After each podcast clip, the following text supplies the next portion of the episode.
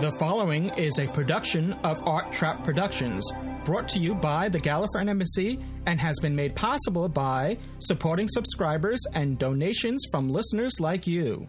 This episode brought to you by Podshock supporting subscribers. Go to arttrap.com slash Podshock supporter to become a supporting subscriber.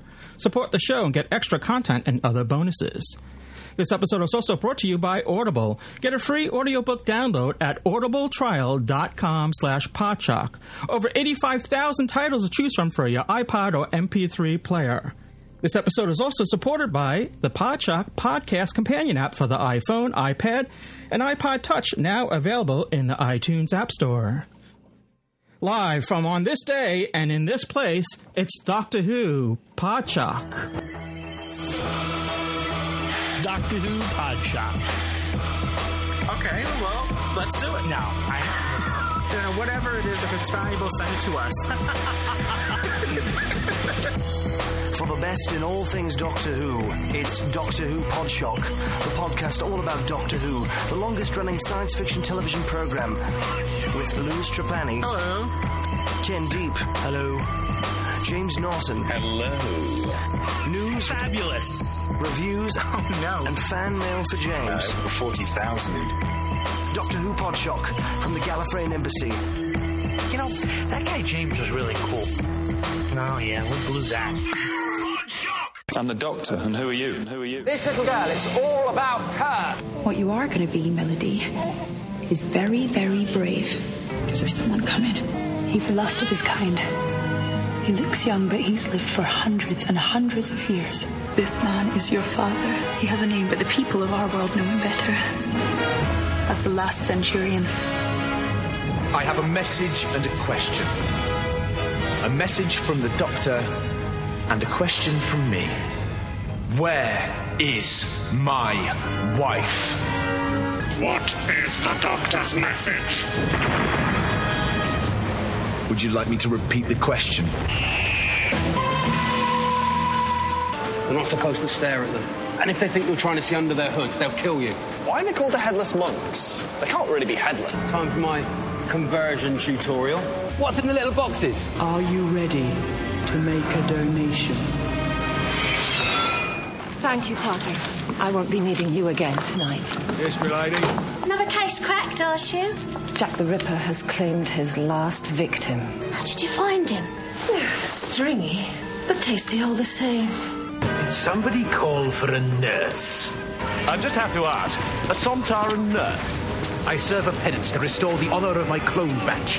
This is River Song back in Hassel. Oh, are you boys dressing up as Romans now?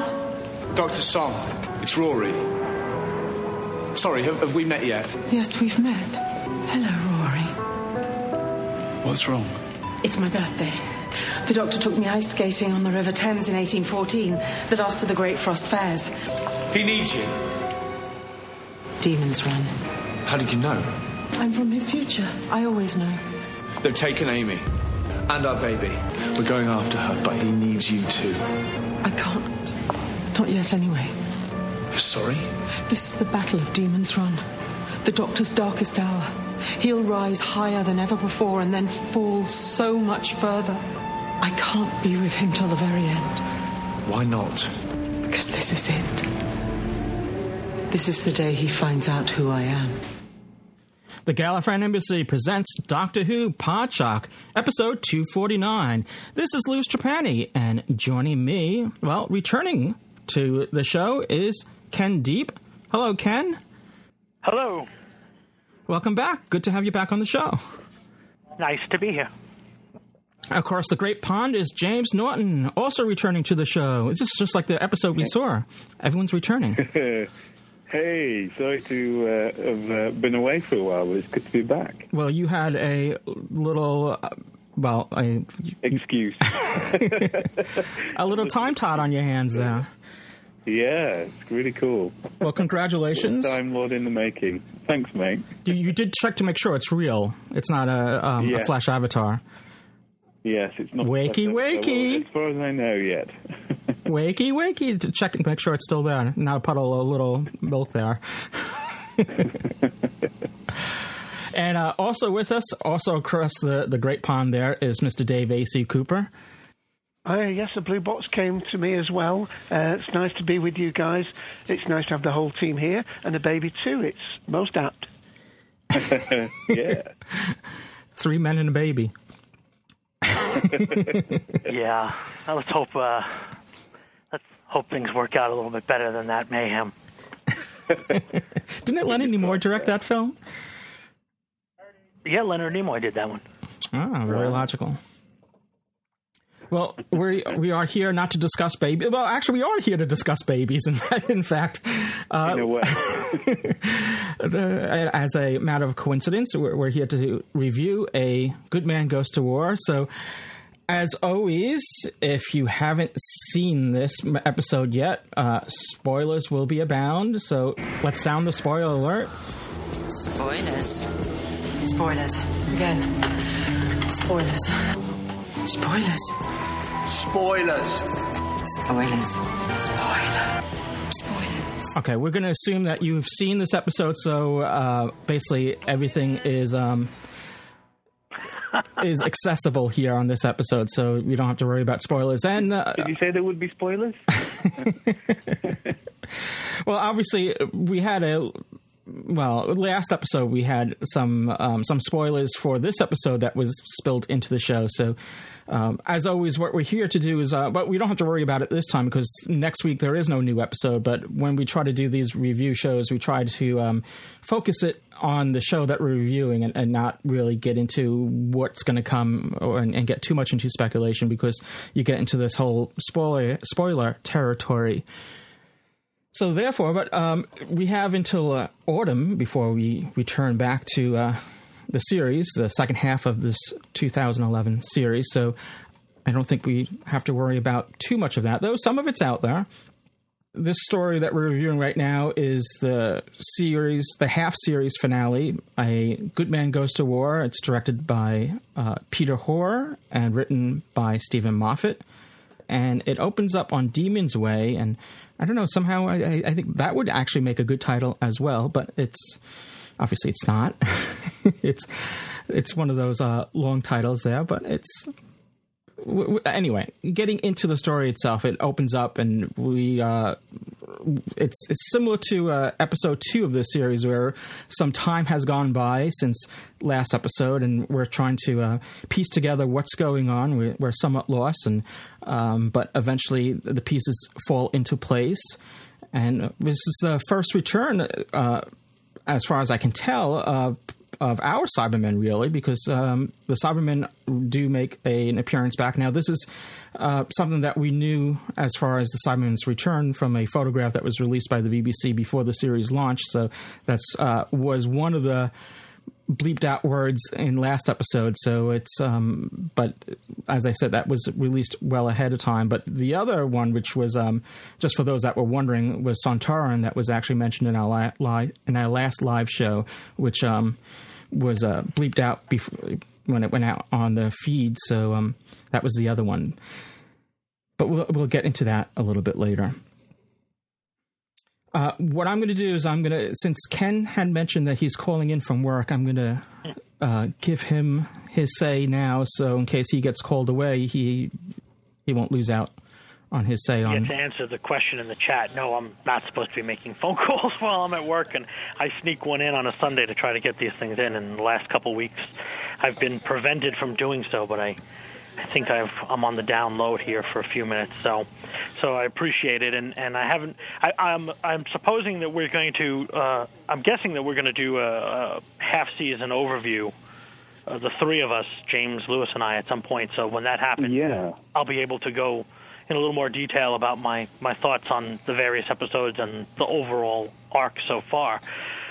But uh, as far as this episode goes, it was a lot of fun, which was probably exactly what it was meant to be. Uh, a lot of fun, and really, we were waiting for the reveal on River.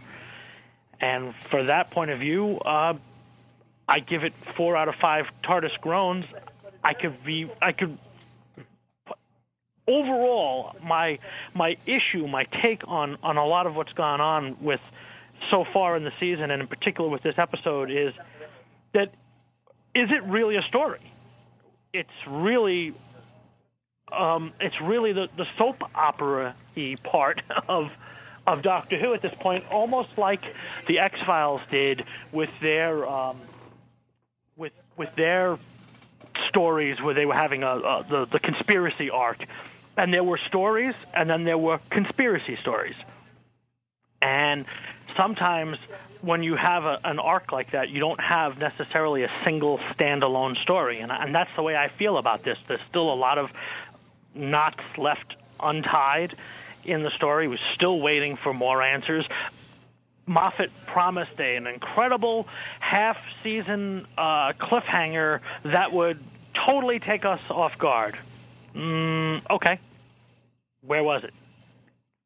If by that you mean kidnapping of the baby, that's not really what I was thinking. I would think a, a spectacular half-season finale that no one would guess would be Peter Davison showing up or something monumental like that. I don't. That that's really where I'm I'm nitpicking about stuff like this. That's really my only take on it. It's still fun. It was still a, just a fantastic, fun thing. We were waiting to hear about River. We got what we wanted, but I also think that we're I'm waiting for the rug to get pulled out from underneath us with that as well. So. So there's my, my take on it. Also wanted to send a um, a quick plug out for Frazer Hines coming into New York City. By the way, um, he's coming in on Friday, July 8th, for the first ever New York City related Doctor Who appearance to just about everybody's knowledge, including his. And if you need details on that, it's at www.whoyork.com, and it's um, something that Barnaby and I had worked out to uh, to bring him into New York and bring his um, time traveling Scott one man show that you saw at Gallifrey out here to New York. Oh, very good. Awesome. Cheers, Ken. Yes, cheers. I'm looking forward to 250. By the way, a big super duper episode with any luck. Yeah, we'll have to. to Every episode of Doctor Podshock is super duper. Well, of course, but well, yeah, you know. will hopefully be super, super duper. well, I'll look forward from uh, from an, for an email from one of the two of you, or if not both of you, arranging our schedules accordingly for that. So I'm going to Sure. mute the phone so I can listen to the show um, and enjoy the rest of the show. And and cheers, boys. Well, thank you, Ken. Speak to you soon. Cheers. Yeah, we are, as we discussed last episode, we are uh, going to be doing a wrap up episode on a, a live show, which will probably be in a couple weeks because of um, BBC America's um, lapse in judgment and um, delaying it a week for US and therefore Canada as well. So this will give a week for everyone to, uh, for those that are lagging behind, to catch up, and then um, uh, we can um, we'll probably have a um, an extra episode out as well, and we can um, perhaps another wrap up series. Uh, um, anyway, we'll, we'll we'll as we go along, we'll work that out. But that's that might be on um, Saturday, the day before Father's Day, which is um, I think just one day shy of two weeks from today. The 19th of June, it is here in the UK. Is it the same in the States? Uh, I don't have my calendar open, but it sounds right. Is it, is it Mother's Day is the same? It's and the ninth. Father's Day is Yeah, the? Oh, the other holiday is the nineteenth. So uh, we may do it on our on the Gallifreyan Embassy's anniversary, which is the eighteenth. So uh, Ah, okay. stay tuned for that. that. We'll have details on our website podshock.net. So um, stay tuned for that and keep checking there. We'll tweet out when it's going to be out as well. So if you're not following us on Twitter, it's at Podshock. You can follow us there. So getting back to a good man goes to war, as I was um, leading up to before, we see the which is as far as I know, because it's it's mentioned that this is the twelfth Cyber Legion, and um, as far as I know, they didn't slip into Pete's world, so I'm going to have to assuming either it's our Cybermen that we see on screen here, and or if it is Pete's world Cybermen, then they they leaked into our universe. But I'm going to have to assume that it's our universe, and uh, this is the the later incarnation of of they're slightly different, but they're similar to obviously they're not going to redesign the Cybermen all over again when they're you know to save on cost. They're using the same uh, basically the same costumes it was good to seeing you know the, the C is definitely removed from which I think was the case last time if I recall correctly. I think that they were they had that C removed from their chest, which um, is a good thing. Rory is there, and Rory has some backbone, which is good to see as well. so, uh, but that uh, sort of brings me up to the the websites had photos of Cybermen and Silurians and um. Well, Sontaran, uh, but it's I don't know why did they have all the stuff on the website if they if they deliberately didn't show a trailer for this episode. Uh, why give so much away as far as you know what characters or what races will be seen in this story? But I guess that's water under the bridge now.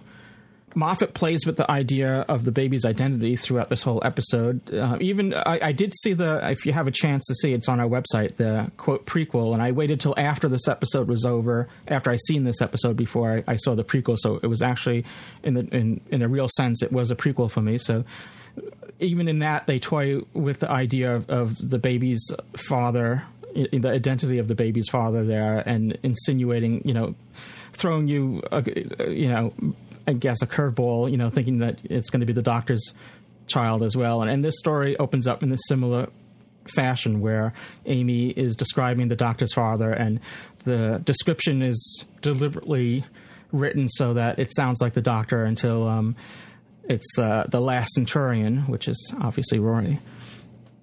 Someone else, we also on our website, there's a forum on our site that has a, a thread there about. Um, about this story, and as well. As someone had posted there because there's a two characters in this story which are a gay couple, and someone had why is it every time that their gay characters represented in Doctor Who, someone out there in fandom screams out homosexual agenda.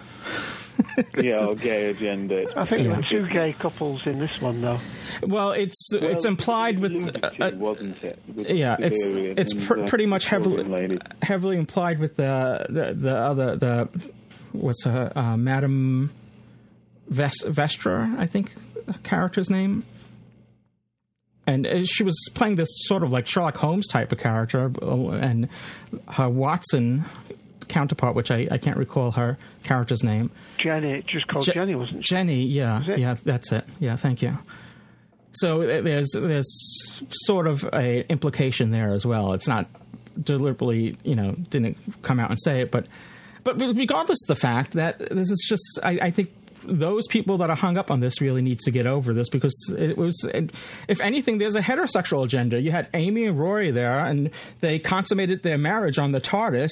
It's clearly a heterosexual agenda if you're going to get down to it. I mean, it's it's just silly. So there, there is no gay agenda. There's just there, there are people that happen to be gay, and they're in the future. My my only issue was that they seem to be the only gay couple there, which just is not you know wouldn't be the reality of the situation.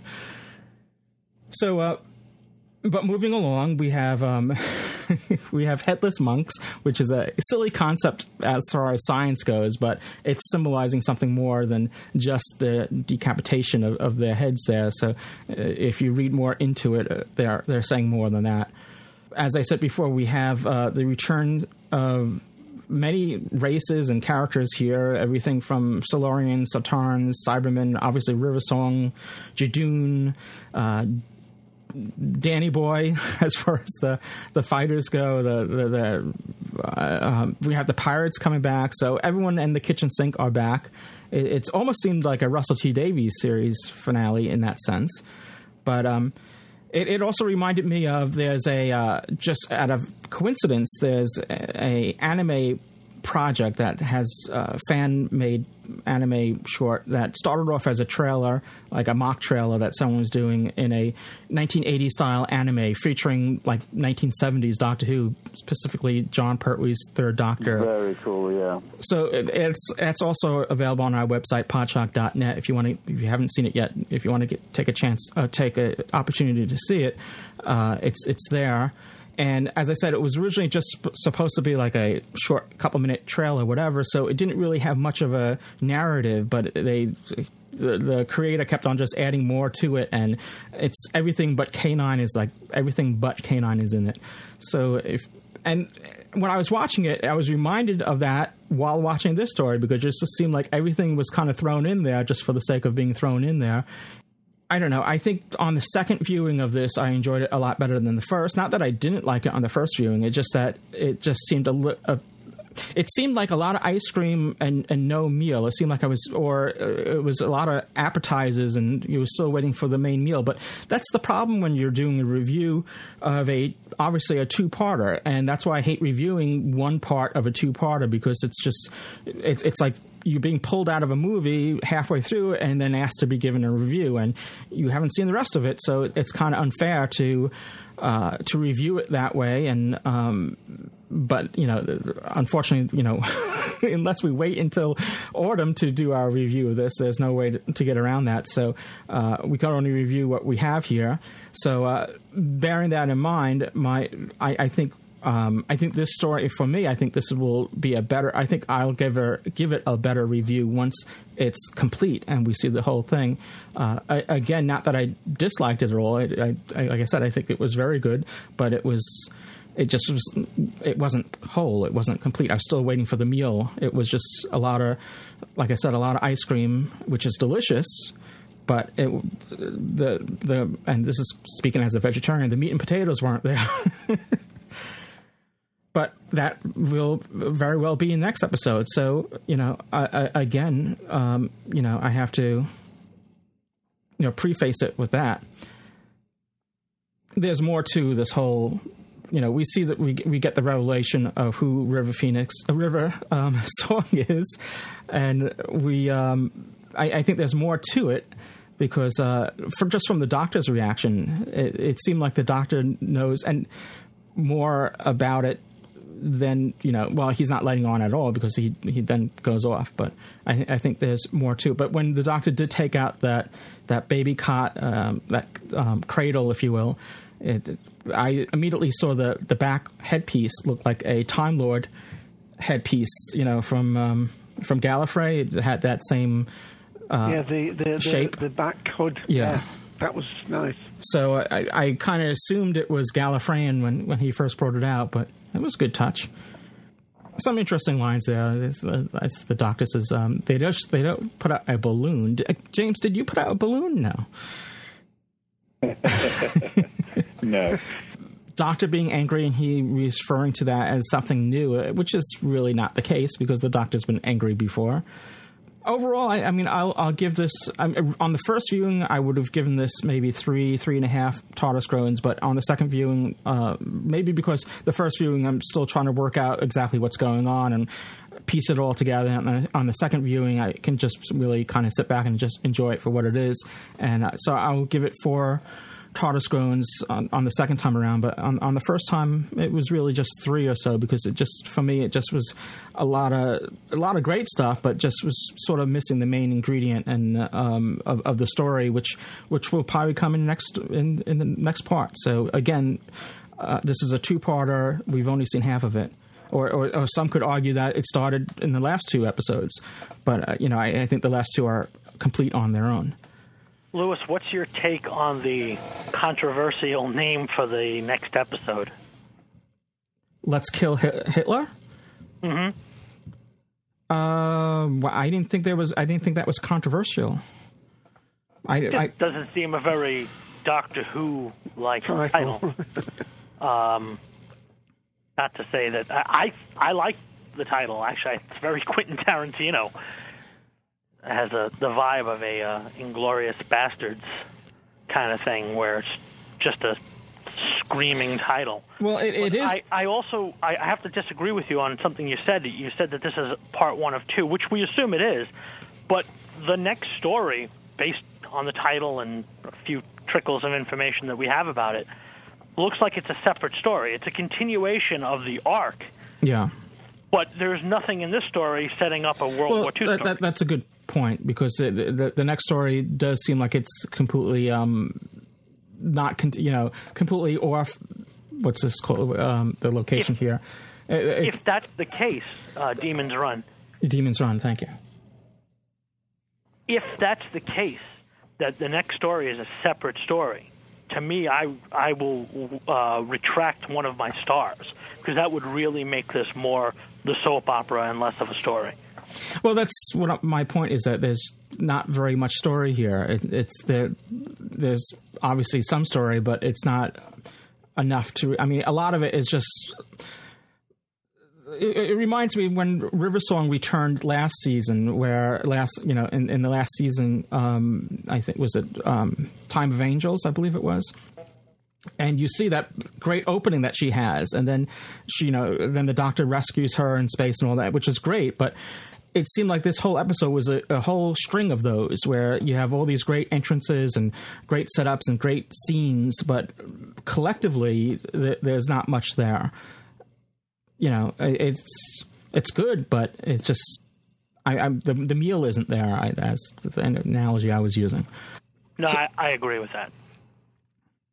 So we'll see. I mean, obviously, the as you said, the arc will continue in the next half series, and um, you know, it, and it could be very well be the case that a lot of these stuff will be left unanswered until the next series finale. You know, until I guess November, whenever that will be.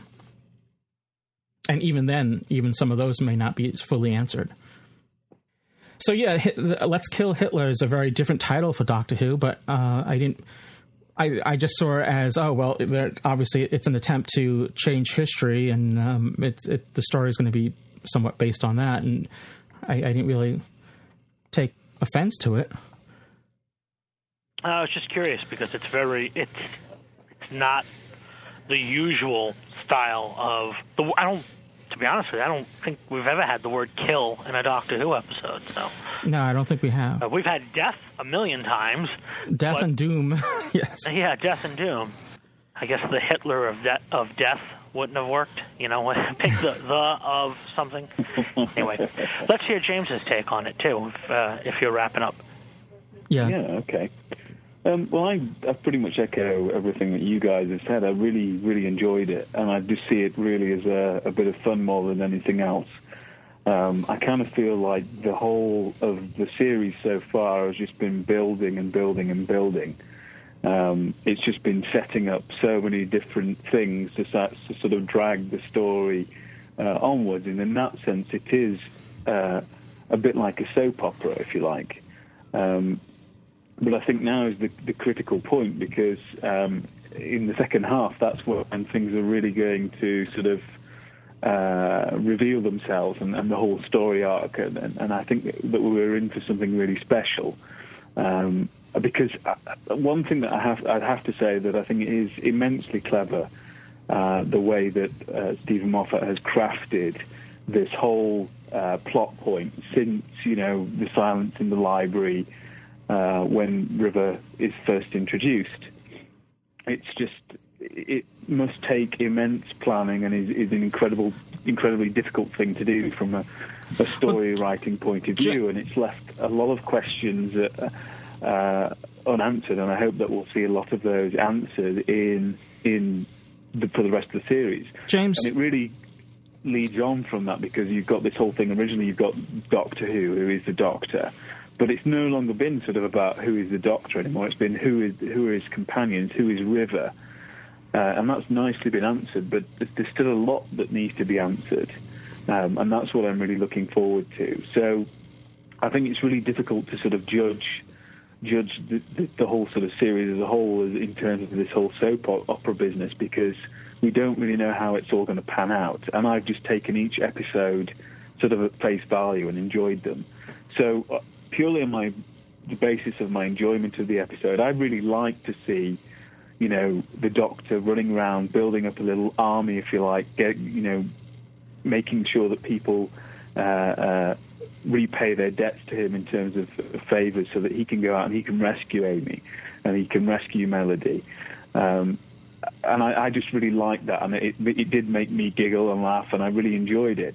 And I just thought, well, this is just going to be a fun episode. They're, they're to, they're not going to go into the story too much. There's not going to be too much of a meal, as Louis has liked to put it. it, it it's going to be just a bit of ice cream, a bit of fun. And then for the second half of the series, I think we're going to really see something interesting. And but I must admit that when I did see uh, the preview, so well, the sort of sonic screwdriver and, and skeleton hand, um, and then the title of, of Let's Kill Hitler, I did laugh out loud because Ken hit the nail on the head. I thought it, it sounded very much like something that Quentin Tarantino would, would, would write, or it sounds, sounds just daft, you know, just at face value. Um, but it, it also might mean that perhaps Winston Churchill is returning. Um, I can't see the Doctor going back to that sort of period without calling on Winston, as he seems to be such good mates with him, and they've got such a great rapport and all the rest of it. So it might well be going back to something uh, uh, akin to that. And there's a whole range of different spoilers on the web at the moment as to who who's returning, who's what cameos are, are coming back, and all the rest of it. Um, so I'm trying to just steer clear of, of all those online. I think a lot of people are at the moment because, well, th- that's the only major disadvantage to to having a sort of halfway mid midpoint sort of break in in the series is that now the the, the rumours are going to be going rife. Some are some are going to be true, some aren't going to be true, and, so I'm really trying to steer clear of those because I, I want to just see what happens. I, d- I don't really like things to be spoiled, and and I, I don't think there's anybody really who couldn't have worked out that um, that River was some form of of, of Time Lord, Time Lady um, and the, the, little girl in the beginning of the series that we saw, the, the astronaut, if you like, uh, uh, was River. I, I, thought that was was fairly obvious, um, but it was nice to see how it was revealed, and it's going to be interesting to see how it all plays out for the rest of the series. So I'm just going to say that um, for my pure for the pure basis of the enjoyment of the episode, I really, really enjoyed it, and it was five out of five from that point.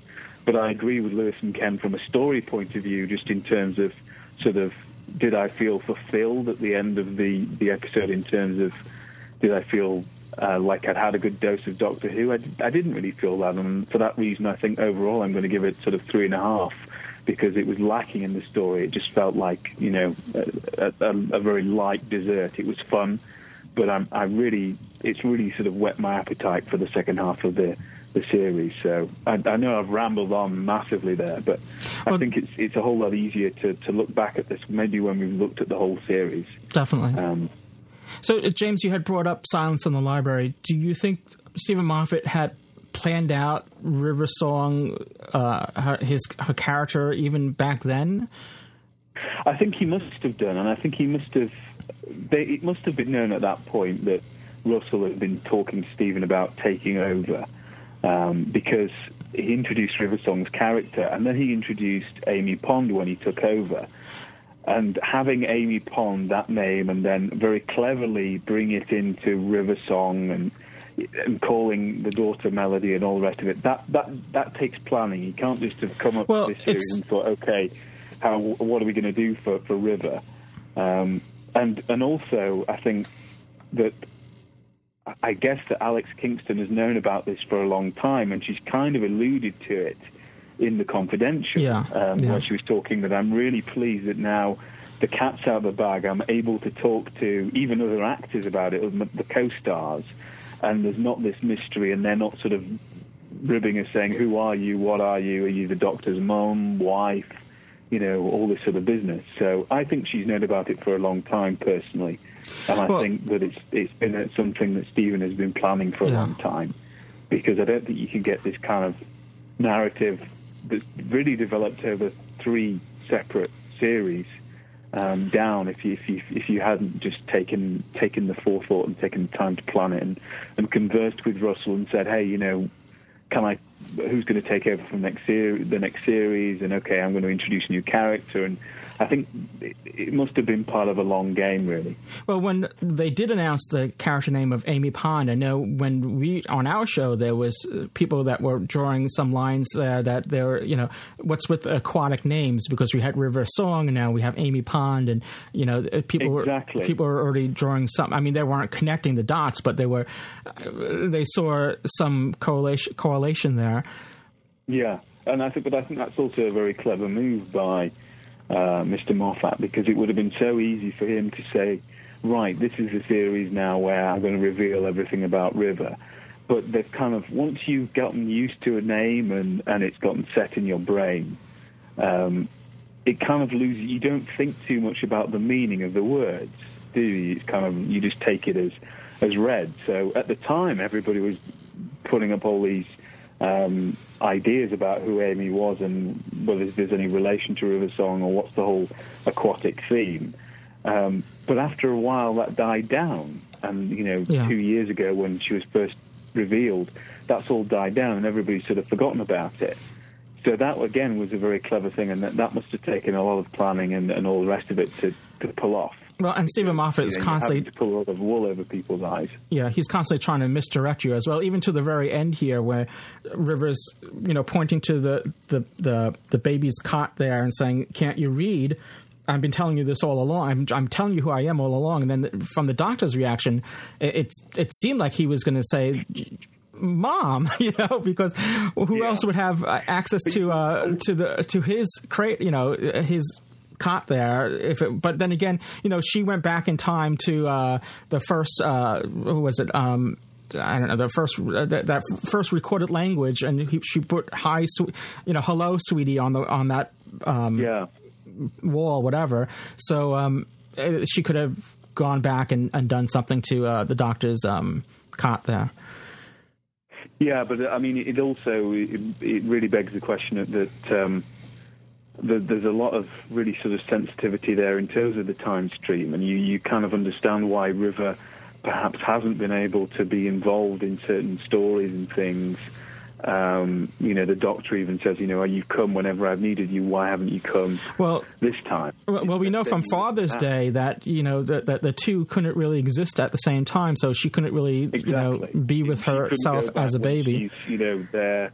But it also really makes a, an interesting uh, case for that, that River can be a future companion, even if Alex Kingston isn't around, because you know we don't know. We, Well, we're assuming that She could regenerate. I know I'm, I'm casting great assumptions here, but but the point I'm, I'm trying to make is that it, it's going to be great to see River come back because clearly she's had the ability to regenerate. We don't know what regeneration she's on currently or what uh, the previous incarnation, the astronaut, whether that was the first incarnation or or what. It's going to be really thrilling, and that's why I think it's very exciting and and, and really incredibly clever.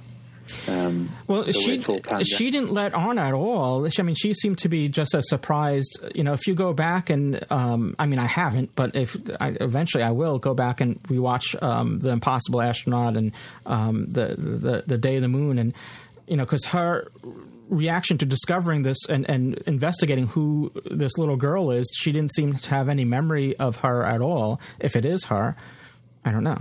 Yes, and, and that's one of the, the major questions as to you know how why didn't she she do say something or or, or was she, is she somehow prevented uh, of saying too much about it or you know who can say because it's, it, it it all gets very very complicated wibbly wobbly timey wimey so um, that that's part of the interesting thing about how it's all going to pan out and why it's so exciting really. Yeah, it's sort of like this "I am your father" revelation, you know, in Star Wars.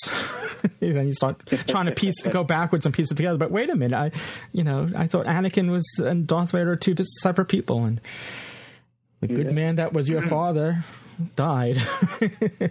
complicated Yeah. as, as anything. Yeah. so, uh, Dave, what was your take on on the story? Uh, well, I I agree with uh, many things that you said in terms of um, when you're first watching it, it. It might not appear to be an absolutely brilliant episode, but I do urge people to watch this again. I've I've uh, watched it through twice, and, and with the audio uh, equivalent to watching it through about four times, and it actually becomes more and more enjoyable. I think some of that is my own predisposition towards. I'm always worried when watching Doctor Who that they're going to mess my show up, and so I'm almost I'm, I'm almost watching it. You know, I can't relax when I'm watching it the first time because. You know, I think you know, Yeah. and, and I had a, slight jittery moment when I saw the the Spitfires in it. We, we, we should clarify when you say your show, you mean you- you're not talking about Cultum Collective. You're talking about meaning that Doctor Who. You've been watching Doctor Who since its beginning. Yeah, Uh, I mean, uh, Doctor Who, yeah, yeah. Okay. Um, I had the jittery moment when the uh, the Spitfires came in it, but uh, in, since you now mentioned the, the name of the next episode after the break, um, I've got a feeling that they were only in there for continuity. Uh, and, and may indeed, it may well be uh, Churchill who says those lines to the Doctor. Let's, ki- you know, you borrowed Yeah. my Spitfires. Yeah, now it's you're not over something your the Doctor debt. would ever say, is it? Yeah, The uh, I want you to now go and kill kill Hitler Hitler." for me. You know, Yeah. so just turn up in his bunker in your little blue box, and uh, you know, you know, you've wiped out whole races. It shouldn't cost you too much to kill one man. Uh, two people of genocide meeting, maybe. I don't know. That's an awful thought, isn't it? Um, I also in some ways agree with James in that a lot of it must have been pre-planned, but I also think that some of the things in here smacked of Steven Moffat also having to make things fit. Yeah. I think some of the things he did plan, other things is sort of is, is Made up as he went along. Yeah, and make yeah. it fit. I- Yeah. I mean, my, my son, when I talked to him, he was mentioning that um, if that um, language where, you know, that was written on the little, uh, or stitched onto the piece of cloth, why did it not say song river? Because if, um, you know, melody becomes song and river uh, and pond becomes river, she should be really called song river, not yeah, but different languages sometimes words come before different words in different languages. You know, um, Okay. e- even on Earth, the, from going from one language to another, sometimes the you know the the, the construction of a sentence is different. Yeah, and uh, the other thing is, uh, and again, I was talking to my brother-in-law. I mentioned this earlier on the other show that um, he'd been watching a film called Enigma, which is about Second World War and spying and codes. And he said, "Oh yeah, it's really brilliant. The the way he found the crib for the uh, the code breaking."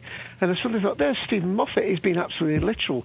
The crib, the clue for uh, finding out who River Song is, was literally the cop. He- you know, I don't know whether that was planned or what, but it was very good that the actual way we learnt about her was through a crib, a code break. Ah. Just, I just thought that was a little bit of fun.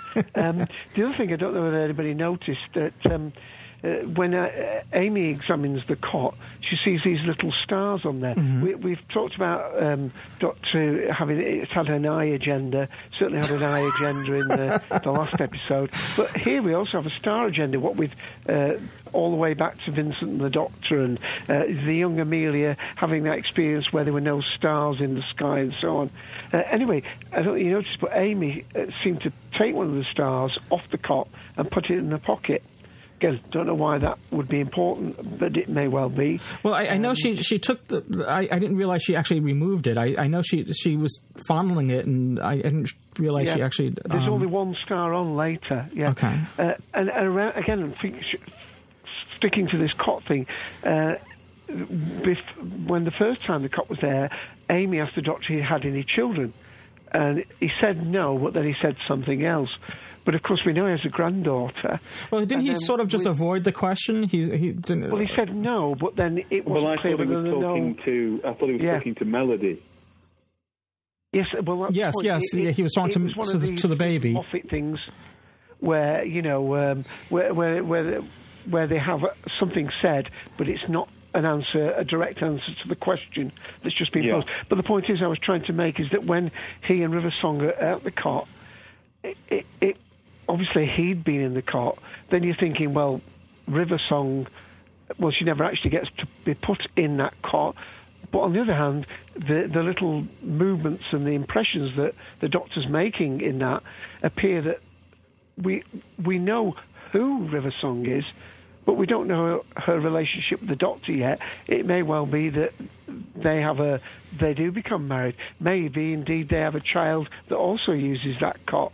Uh, I mean, maybe River Song is not only um, Amy's daughter, but um, she's the, also the mother of uh, Susan. Uh, well, yeah, and, and We've, well, we've got all sorts. In other words, what I'm trying to say is uh, he answers one question with three more questions to come. yeah. Um, Well, it, it, Steven Moffat makes a point of that in that in in the confidential saying that you you can't just give an answer and just let it just you know you, you have to uh, give an answer and then let the answer pose other questions. It's sort of like uh, you know building a giant computer to find out what's the, the the meaning of life, the universe, and everything, and then it spits out forty two, and then you're just left with well, what does that mean now? So I think that yeah. that's now we're left with what does that mean now? So and I think that's what that's all about. Now there's more questions, and we haven't seen the second half of the series, so uh, I'm assuming maybe the actual melody, the, the, not the flesh avatar, winds up in that cot, and then um, maybe that's why uh, maybe the Doctor writes um, in Gallifreyan um, the name on on the cot. But no, no, but then that would be in the future. Not that would be in his future. Yeah, well, it's a lot of timey wimey stuff going I mean, on here. I, I mean, you mentioned that uh, people complain about the gay agenda, but I mean, Steven Moffat. I mean, uh, we're on this uh, this uh, Demon's Run place run by these clerics, uh, and who's the leader of their faith? It's not a pope; it's a blooming computer. I mean, uh, he'll have another lot of people up in arms against him. That, that, their, their religious code with a computer as their head. Um, one other thing was um, interesting is um, the the big blue chap, the trader. Uh, when he mm-hmm. goes and says, "Oh, it's only silly me. You don't have to worry about me," and he goes towards the headless monks, you hear this noise, and I thought he'd been either beheaded or chopped down. But you then, in a, in a very few frames, see him walking back towards them with the monks, and not only has he had his head chopped off, but his head's uh, the neck's tied up. Yeah, so I'm wondering he's whether become he, a monk, so to speak. Ah, was he a monk? Was he a monk that had one of these false prosthetic heads on? Because if you if you ever remember the um, the Arnold Schwarzenegger film, you know, on Mars and that. Mm-hmm. Um, Total Recall. Total Recall, where you have the woman with the false head and things. I'm wondering whether he was actually uh, a, a, spy for the monks, and because he'd been complicit in some way. Uh, you know, the bar scene when he's telling them about the doctor and so on. But there was some lovely. I mean, you really do.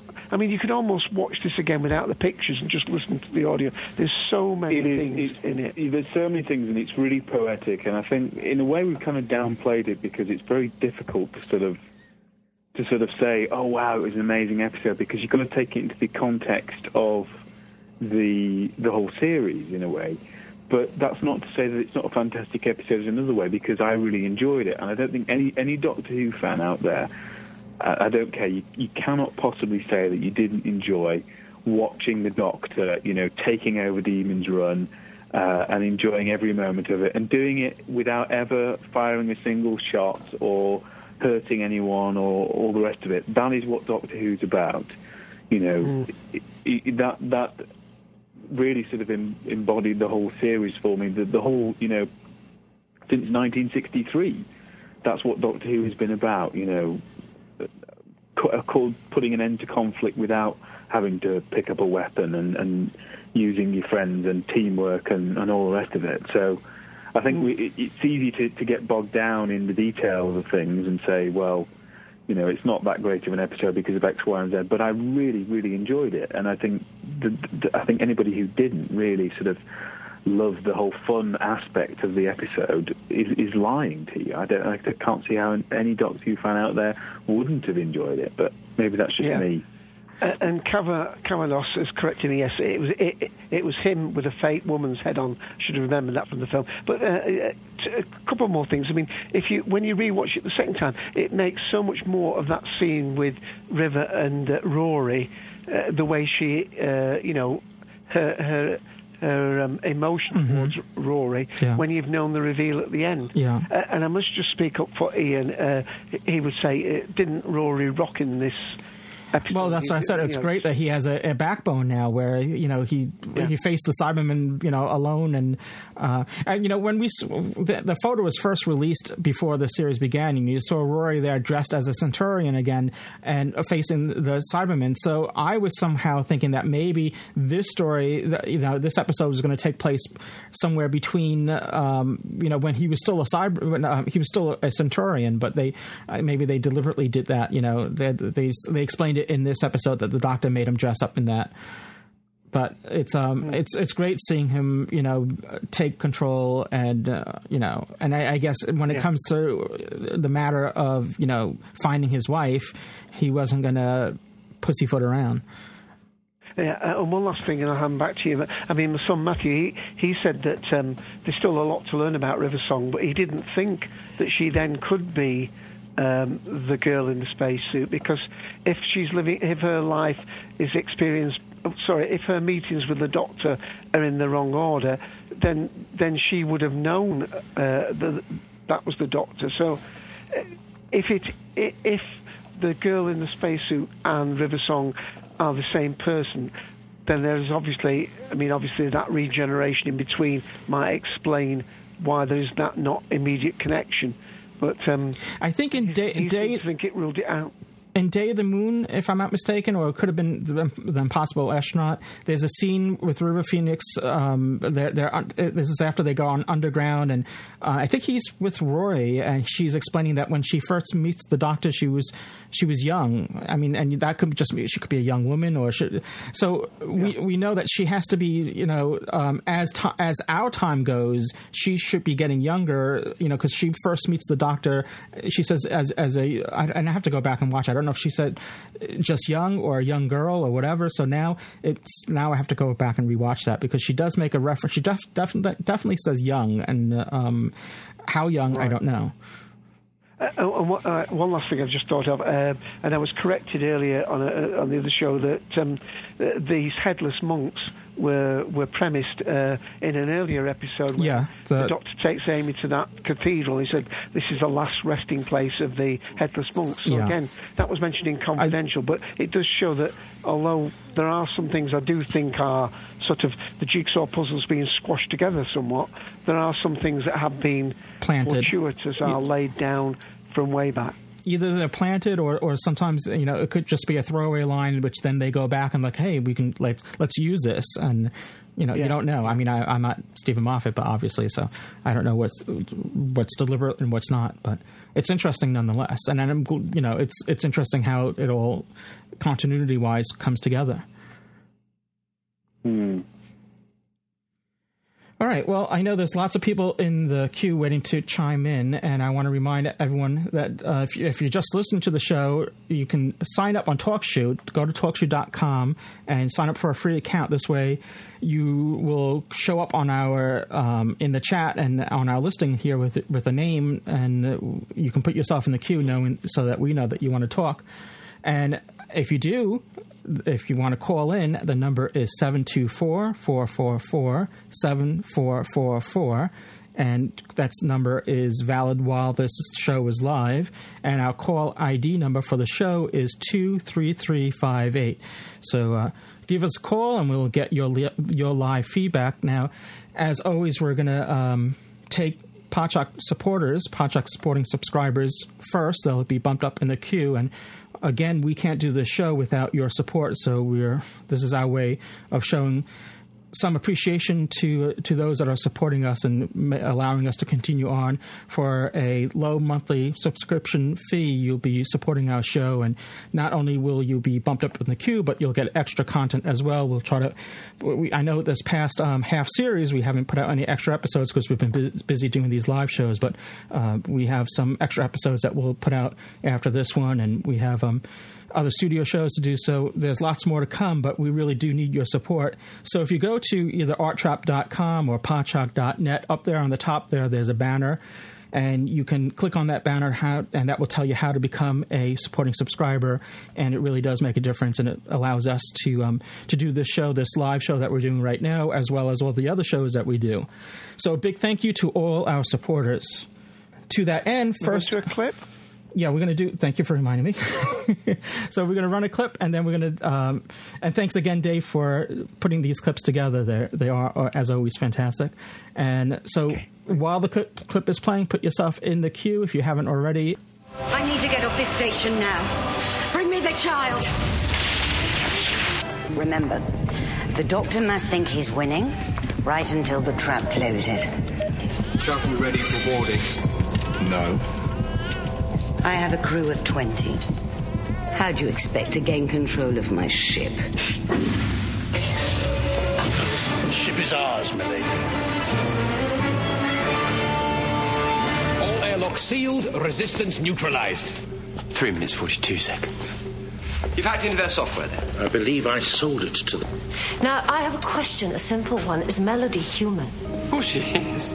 They've been scanning her since she was born. I think they found what they were looking for. Human DNA. Look closer. Human plus. What's a Time Lord? But she's human. She's Amy and Rory's daughter. You've told me about your people. They became what they did through prolonged exposure to the time vortex. The untempered schism. Over billions of years. It didn't just happen. So how close is she? Could she even regenerate? Could the child have begun on the TARDIS in flight in the vortex? No, no, impossible. It's all running about, sexy fish vampires, and blowing up stuff. And Rory wasn't even there at the beginning. Then he was dead, then he didn't exist, then he was plastic. Then I had to reboot the whole universe. Long story. So, technically, the first time they were on the TARDIS together in this version of reality was on their. On their what? on their wedding night. Child is not a weapon!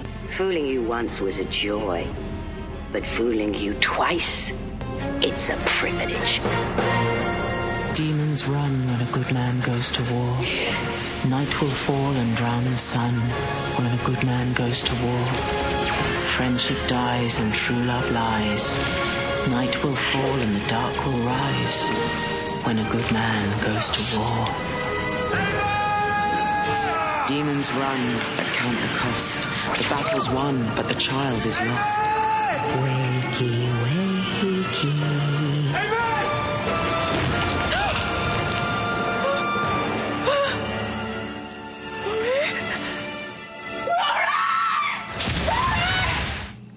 Wakey, wakey. What did uh, what did you two uh, three think of the the eye patch lady? Now, in the confidential, they revealed her name, but I don't recall her name being mentioned in the actual story. But again, I might have missed it. Uh, I'm not sure. They, well, they did actually in the, the story itself. Um, it certainly wasn't mentioned before that. No, it was always just the eye patch lady in the end credits. So uh, at least the last episode or two. So, uh, but they in confidential they and I can't recall it something. I think begins with a K. Madame Cordovia. Some- yeah, something like that. So, but while watching it, I'm just you know speculating on who she could be as well. You know, before um, Sonic, says. Uh, Sonic Screwdriver says the blue guy said it. Okay, so Blue in that in that bar in that scene where Yeah. she's with him, yeah, okay, Yeah. Thank you. yeah, Dorium. All right. Well, thank you both, um, Sonic Screwdriver and Darth Skeptical, in our chat. If you don't know, we have a live chat going on while we're doing this live show. So even if you don't want to call in, you can always participate in the live chat that goes on during these shows. And again, you just get a, get a free account at TalkShoe.com, and you can participate that way. All right, so uh, let's, uh, without any further ado, let's get some live feedback from those in the queue. And um, first up, as far as Podshock supporting subscribers go, is once again, uh, I believe it's Kobo forty seven forty seven. Welcome back to the show. Hey, Louis. How are you? Congratulations, James. Yes. All right, thanks a lot.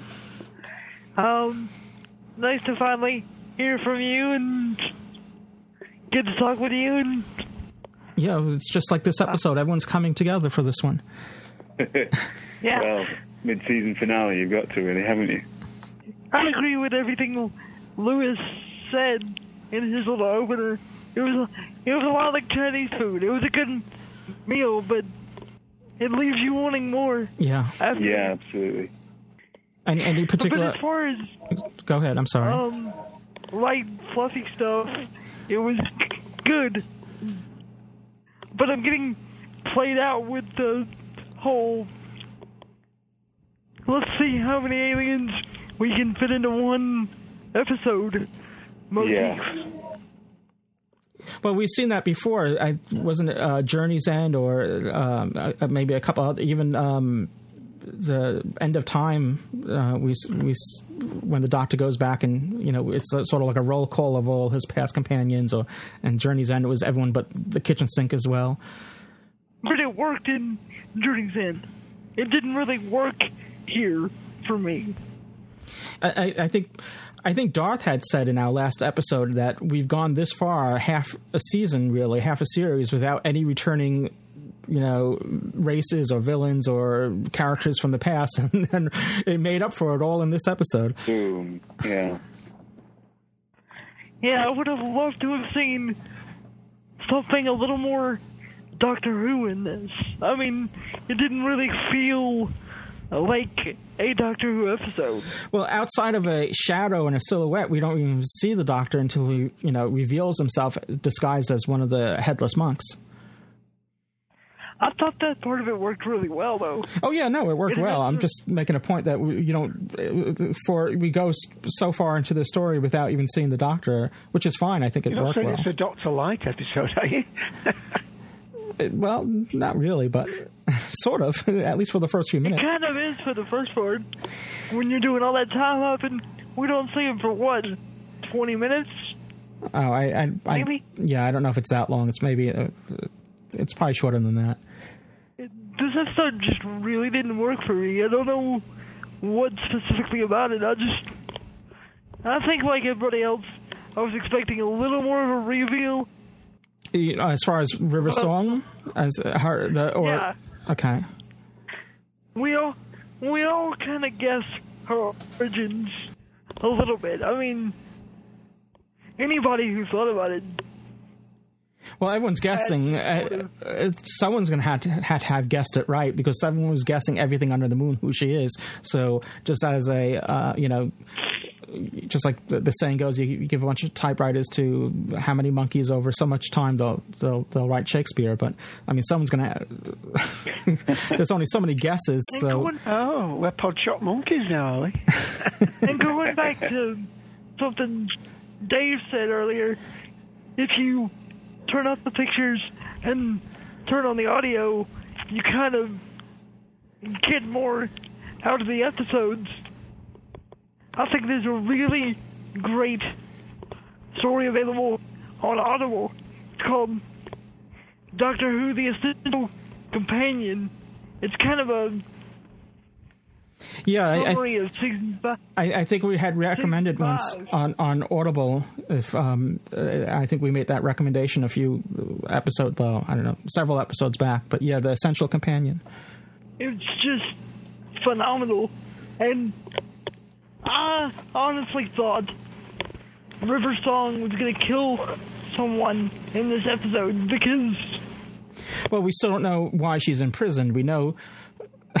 well, we we know she killed a, a, good man, uh, supposedly. If you go back to last series, and um, a, a good man goes And to war good- here. And we know a good man went to war. Yeah, and well, we we see um, in the beginning of this series, we, we if if that's her in the astronaut suit, we don't know. uh, If, but she um, appears to kill the doctor. I, I, again, this isn't spoilers. I'm just telling you what's already been out there. So, Yeah, yeah, indeed. any hi- highlights or low points that you want to make a point of, Kobo, other than um, feeling that it it wasn't enough Doctor Who for you? what were you saying, Louis? What, um, anything? Any other points that you wanted to make as far as um, the story goes? What did you think of the headless monks, or uh, any any other aspects you want to touch upon? We didn't see enough of the headless. Well, yeah, they my opinion. they're, they're, they're missing their heads. Okay. I mean, as far as we don't know what their motivations are, and why do they work for the iPads lady, or do they just sell the highest bidder? Well, they said they uh, had like, an, an alliance with them, and so they, they must be for must be for to some mutual benefit. We- I guess we'll still learn more about who and why these headless monks are, you know, going They about. They were after the doctor. That's they wanted Yeah. the doctor. And is it, is it also free to start a TalkShoe show? Because next week I want to do some Doctor Who reviews of my own, and anybody who's here who wants to come along would be not only welcome but greatly appreciated. Because I'm gonna need a lot of support this next week. Because my regular staff is going on vacation, so I kind of need Well, what's all my surrogate friends to. what's the name of the what's the name of the show that you're going to do? I haven't really thought of a name yet.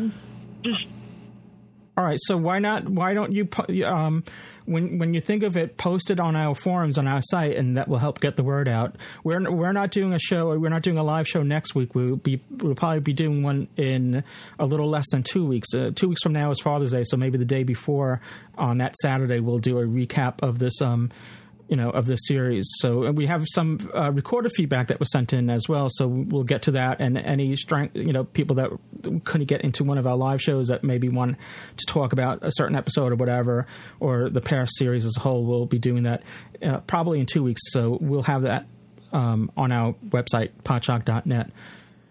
the first episode is probably going to be a half series review, plus my thoughts on Matt Smith as a whole. Okay, so post that on our forums on our site so then people can go there, you know, between now and next week and discover and find out what's the name of the show and how they can get involved. All right. All right, well, Um, but yeah, And- I would give this episode a very, very strong three, okay. Three TARDIS groans Oh. it is. almost a four, but not quite. Okay. It didn't. Of course, I didn't see the bone and the screwdriver because once I saw BBC Wales come up, I was like, "That's it, then, right?" Yeah, I, I, I, didn't, I didn't see that either, but. All right, well, thank you so much. I know I don't mean to rush you, but we do have other people in the queue, so I do want to move along if I could. So thank you once again. Cheers. And so if you want to join in with Kobo next week, he's doing a TalkShoe show and name to be uh, disclosed on our site, podshock.net. Okay, so uh, next up, uh, as far as supporting subscribers go, is Mark Goodacre. Hello, Mark, resident alien. Hello, sorry, took me a minute to get. That's okay. How you doing? You have to wait for the TalkShoe lady. That's that's the eye patch lady of talk of, of Doctor Who Podshock or of TalkShoe.com. You're now unmuted. Push, push. Hello. wakey, wakey. wakey, wakey. Hello, can you hear me? Yes, we can hear you. I, I know we're going about talking among ourselves here, but you're, you, we can hear you. Okay, great. Uh, I, I absolutely adored this one. Uh, it's been a bit of a roller coaster series for me because I didn't like the pirates too much. I didn't like. I, I found the um, the two episodes about the Gangers a little bit uh, tiresome as well. To be honest, I know lots of people love them, but uh, I think I'm a sucker for Steven Moffat stories. I think I particularly like Moffat in this kind of mode where he's he's doing what RTD did at the, in season finales, but I think he does it slightly better. Uh, I mean, he he's got the you know he's got all the bombast, he's got all the scale and the you know and and, and the scope and, and all the rest of it. But but at the same time, he has the subtlety, and I, I like that subtlety. Um, I mean, I, I love, for example, Matt Smith's acting in this. I thought it was outstanding.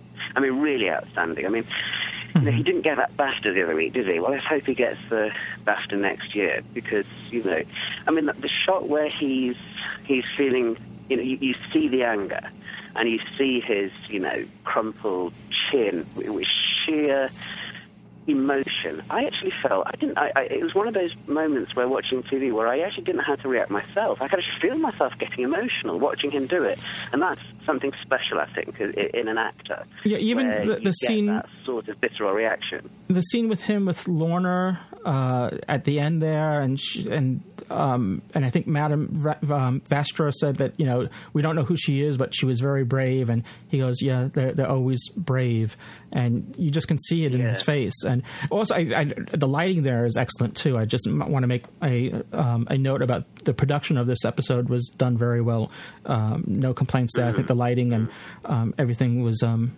done magnificently there. But go ahead. I'm sorry. Agreed. No, no, absolutely. And uh, the uh, I loved. Uh, it's funny. uh, One of the things I was watching this week was um, Logopolis and and and uh, some some old one or two old Davison episodes, and there's an old uh, there's an old documentary, one of those from about 2007 that talks about the crowded TARDIS. Mm-hmm. And one of the things they're saying in that is that it got very, very difficult because you have to keep trying to split up the companions. And if you're trying to split up Tegan and uh, Adric and Nyssa and have the Doctor doing something as well, it's difficult. And it struck me just because I'd watched this just the other day, and then I watched this episode and I thought, here's Rory in one place, here's River in another place, here's Amy in another place, here's the Doctor in another place, done almost without you noticing. And the thing is, it's it's wonderful writing, I think, that actually sets something up where we begin the episode with everyone in different places and then gradually coming together as the thing goes on. Well, know, these aren't easy things to do in Yeah. writing. You know, they're, they're incredibly complex. in It reminds me of Day of the they've done, and Moon. It's been done seamlessly. If we open the opening of Day of the Moon is similar. Right, right, yeah, and and it, it strikes me that he is, you know, something that he's, you know, he's done both things really, hasn't he, uh, Steven Moffat? He's done the single female companion stuff, and now he's doing the, the kind of the crowded TARDIS stuff, reminiscent of you know First Doctor, and bits of the uh, Fifth Doctor, and so on. So.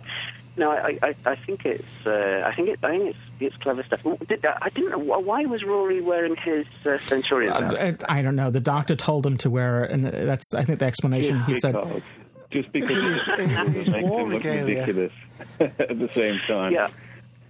I, uh, yeah, that, that was kind of strange. I mean, it threw me off only because of that photograph that was was released before the series began. So I was thinking that this was going to take place time wise, chronologically wise. It was going to take place sometime when he was a Centurion. Yeah. I, I kind of loved the reveal. Uh, I mean, some people said it was a bit anticlimactic, but I, I thought it was fantastic. I mean, like like you said, Louis. I mean, uh, it, of all the different people that River Song was going to be, you know, from Captain Jack to Romana to everybody else. I mean, everybody's been suggesting that it was never going to be an old series character. It was always Yeah, going to be, you know, someone with relevance to, the, to this because, you know, people like my kids, you know, when I'm watching classic Who, they go, "Oh, grief, Dad, you're watching old Doctor Who," you know, and and they, they you know, and as time goes on, I'm hoping to train them into it and nurture them into it. But, but you know, for people like that, if it was Romano or somebody, I think that would that wouldn't uh, go down. too Well, it's also a, a Steven Moffat creation. This character, so you know he's going to make it his own, and he's not going to go back and, and you know and give it it to to some other you know creation from the past. I mean, he does respect. The, obviously, we've seen it. He does respect the past series and respects what has gone, what has come before this. But you know, his own for his own creation stuff, he's gonna, he you know, he wants to make his mark as well on the series. Yes, absolutely. Yes, and he really does want to it. And, and, and one of the things he's been doing throughout is, is thinking forward as well as back. So all the time he's seeding things that can be paid off later on. And um, my guess is that, you know, not only is a lot of this fantastic long-term planning and story arcing, but also some of it, I think he's just throwing a few things out there that he may, or someone else in the future might use as, you know, as, a payoff later on. So, you know, I think we're in fantastic hands with Moffat. I, I quite, I, I mean, I found it a little bit disconcerting having a mid-season finale, I must say. And I wonder whether that's partly explaining why some people have reacted, you know, with a little bit less enthusiasm than one might expect. You know, because we, we're so used to the big episode 12 and 13, you know, and, and and suddenly here it is. You know, we're only in what beginning of June, and you know, normally by this point we're about kind of mid-series, episode seven or eight, and and you know, it's still some weeks off until the finale, and and suddenly here we've got something that really looks like a series finale. I mean, it really has got that whole you know kind of bombast of it. Yeah. You know, Well, Steven Moffat. it, it, I, I was just going to say Steven Moffat when he introduced the concept uh, that it was going to be the ser- it was going to be two series. You know, that's the way he was framing it. When they he didn't say it wasn't going to be a, a half series, two half series. He said it was going to be like two series of Doctor Who, and uh, which and he said at that time that it was going to have uh, he, he'll have an opportunity to not only just you know break it apart, but he'll have an opportunity to do two series finales as well. Yes, and I, and I like that. I, I think, I mean, not, you know, I'm one of those that's looking forward to having Doctor Who on in the dark again. You know, I hope. And Mhm. you know, the same time, I, I, I like the way that we've that it's enabled him to do lots of things of closing up certain threads, but at the same time as he's closing up certain threads, he's he's opening up other ones. I mean, we've got, or we know a little bit now about uh, River Song. We know you know where she comes from, but we don't really know a lot more yet. There's tons more to be found out, and all sorts of the other things that that came up in this episode that we still haven't got paid off yet. And that's going to be Yeah. the same, I think, even by the time we get to the autumn. The, the, the, you know, we're going to get to the autumn, and we're going to have a ton more things. All right, it won't be silence in the fall, but next time it'll be something else. So I'm liking the way he's doing that. I think it's uh, it, it, it means that you can never get comfortable. You know, sometimes at the end of an RTD season, you you felt everything was pretty much wrapped up. You felt that okay, we we now know. He's He'd throw in something like the master. You know, uh, after he's just died at the end of series three, you know, you see the the hand picking up the ring, but he didn't even know how he was going to resolve that at the time, as we know. Mhm. You've read the writer's tale. I mean, he just shoved that in in the hope that he would think of something later on. You know. Well, I think sometimes they just So I- I'm- they deliberately leave leave threads in stories just so that they can pick them up later. Sort of like you know Yeah. Star Trek: The Wrath of Khan. They had you know that that scene with um, Remember, and then you know they didn't know how they're going to use it in the next movie, but they they worked out how they were going to do it. Well, well, I think it's more like software writers. They're like sort of leaving back doors in their software, you know, that sort of Yeah. thing. Yeah. Yeah. Yeah, definitely.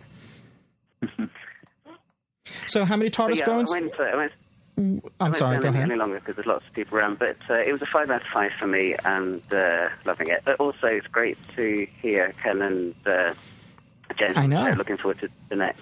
But we- we love the love the live shows, but uh, of course, the one thing which we do miss is uh, is hearing uh, Ken and James. So it's uh, nice to hear them. Oh, looking thanks, forward to mate. the of Nice of you to say so.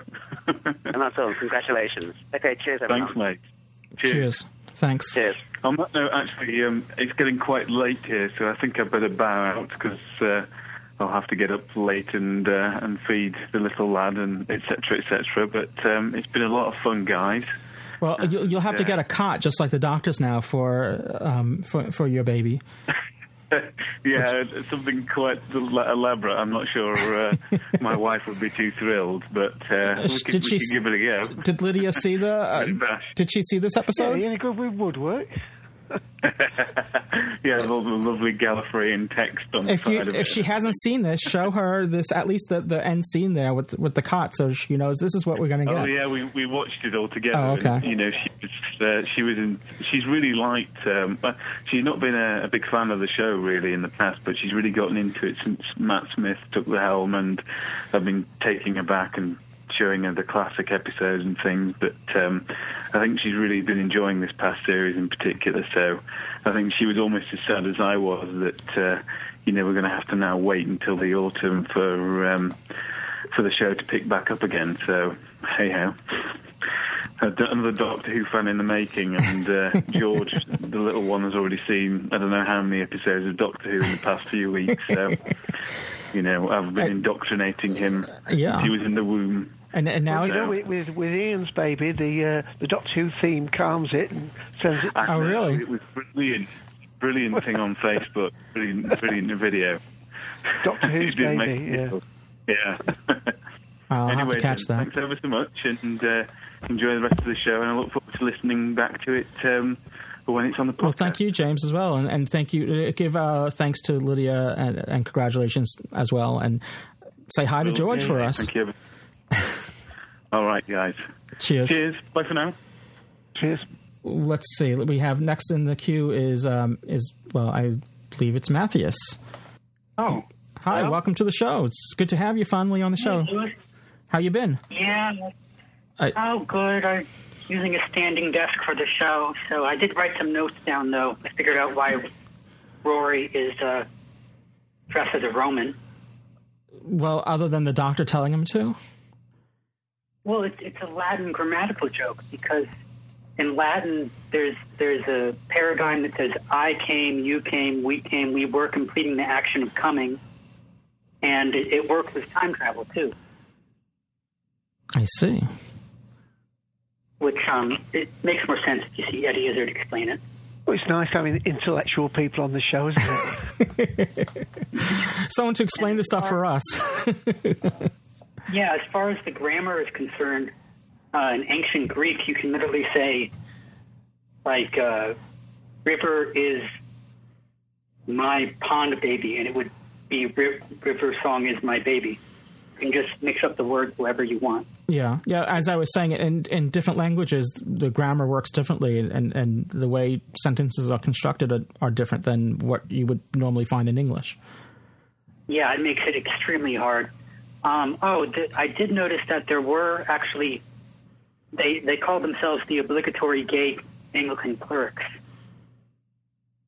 The uh, there were there were two males, and I Yeah. think it was when um, It was yeah, the the fat one and the thin one, as they as they're described in the credits. they, they they introduced themselves as oh well you know we're we're just obligatory gay Anglican clerics. Don't worry about us. See you after dinner, honey. it's just it was sort of a at least that's how I heard it. It was sort of a fan a jab at the uh, fandom complaining about the gay agenda. Yeah, which there isn't. I mean, it, it's just it goes to the the person that that that screams it. You know, there's. I mean, for that matter, there's as I said, there's a strong heterosexual agenda. If you're going to say there's a homosexual agenda, it's, it makes no sense.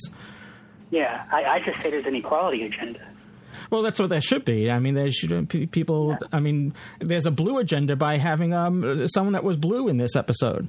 You know, it just That was my, be my favorite line of the whole episode. I'm blue. I, I can just imagine like the Dorium when when Yeah. he says, "Oh no, he, you know, I, no, you can't take me. I'm old and I'm fat and I'm blue." and he's just you know bawling his eyes out. He, he was my favorite character for a long time, just because he's he reminds me of sort of the rich guy in um, his Dark Materials, where he's he's sort of like, "Oh well, I know everyone and I can pay money for it." Mm. And um, Eye Patch Lady reminds me of Mrs. Coulter in the same series because she's taking a child to stop what they perceive to be God because they perceive God to be a threat to the church and God being the doctor. Yeah, she's done. I, I I don't have the actress's name, unfortunately. Um, I, I can't think of her name, but she's she did a great. She's doing a great job as that character. She was really good. I wasn't expecting the clerics and the uh, to take such a big role, and it's the way they played it was it was understated enough that you had to sort of watch for it. And if you if you're like me and you sort of like that kind of thing where it's a philosophical debate woven into the story, you I, I was just I was clapping. I was like, yes, that's exactly what I wish it was like in real life. I mean, it was it was very interesting. My my um, the headless monks also the reason where they chanted "We are not a fool" to calm down the headless monks who were controlled by the computer supposedly. I see that as a metaphor for the Pope being the computer and the headless monks being his his uh, cardinals. Yeah, Frances Barber put Sonic New- uh, Screwdriver. Thank you. Yeah. And- Oh, and the, the everyone actress's name um, that that plays um, the eye patch lady. No, the, there was a black soldier. Oh, oh, the the yeah, the leader of, of the clerics. The Yeah. Yeah. And um, that's where I got that from. And the headless monks, when they said, you know, make a donation in in the Catholic Church, with without having any bias against it, when you do become a priest, you do give up everything. yeah, well, I think that's that's what they were. I, you know, they- I think they were making some comments there uh, uh, about that. You know, giving, which is uh, a very British thing to do. I think. Yeah, Frances Barber was the eye patch lady. yeah, that's that's what I thought. Yeah, she was she was really good. Um, oh, and finally, oddly enough, the after I saw this, which I was a wreck afterwards, I was I took a picture. I was like crying, my eyes were red. I walk out and I was like, "Oh my God, are you okay?" I was like, "It was such a good episode. I'm never watching it again." Ma- Marley and me goes, "It was a beautiful movie, but I can't ever watch it again." So it it, it touched you. Yeah, I mean, it was. It, I didn't see any of that coming, and when I turned it off, I turned to my iPod to shuffle, and I noticed that the song "Video Killed the Radio Star" matches up almost perfectly to uh, the Doctor and Rivers relationship. okay. the song Bugle by the Buggles. Yeah, no, I know that I'm familiar with the song. I just, uh, yeah, that was the first song that that launched MTV. In fact, Yeah. But I guess you have to be really tired and awake at like 3 a.m. listening to your iPod and go, hey, wait a minute. This reminds me of Doctor Who. Everything reminds me of Doctor Who. You're Yeah. talking to people who are usually awake at 3 a.m. yeah, I, I'm that's when I'm working. Yeah. Yeah. So yeah, uh, I tend to be too take my medicines. yeah. So how many TARDIS groans would you give this story, this episode? Uh, I'd give it a rare five out of five. It's just my favorite story that I've ever seen in Doctor Who, and I've I'm on the Pertwee era now. Wow. Okay. Fantastic. Well, thank you once again, and uh, we're going to get to others in the queue. But um, I know you've been meaning to uh, chime in on our live show for some time, so I know it's it's been um, something long coming. So I'm glad you were able to uh, join us today. Definitely, I'll be here whenever else the next show is.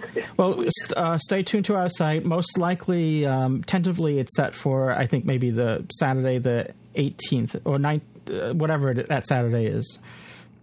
Yeah, I have the app on my iPhone. Okay. Yeah, the 19th Saturday. Sorry, 19th is Sunday. So uh, the 18th, yeah, it's it's actually the anniversary of the Gallifreyan Embassy, so it's our 26th anniversary. So the, we'll have a we'll have a a party. okay.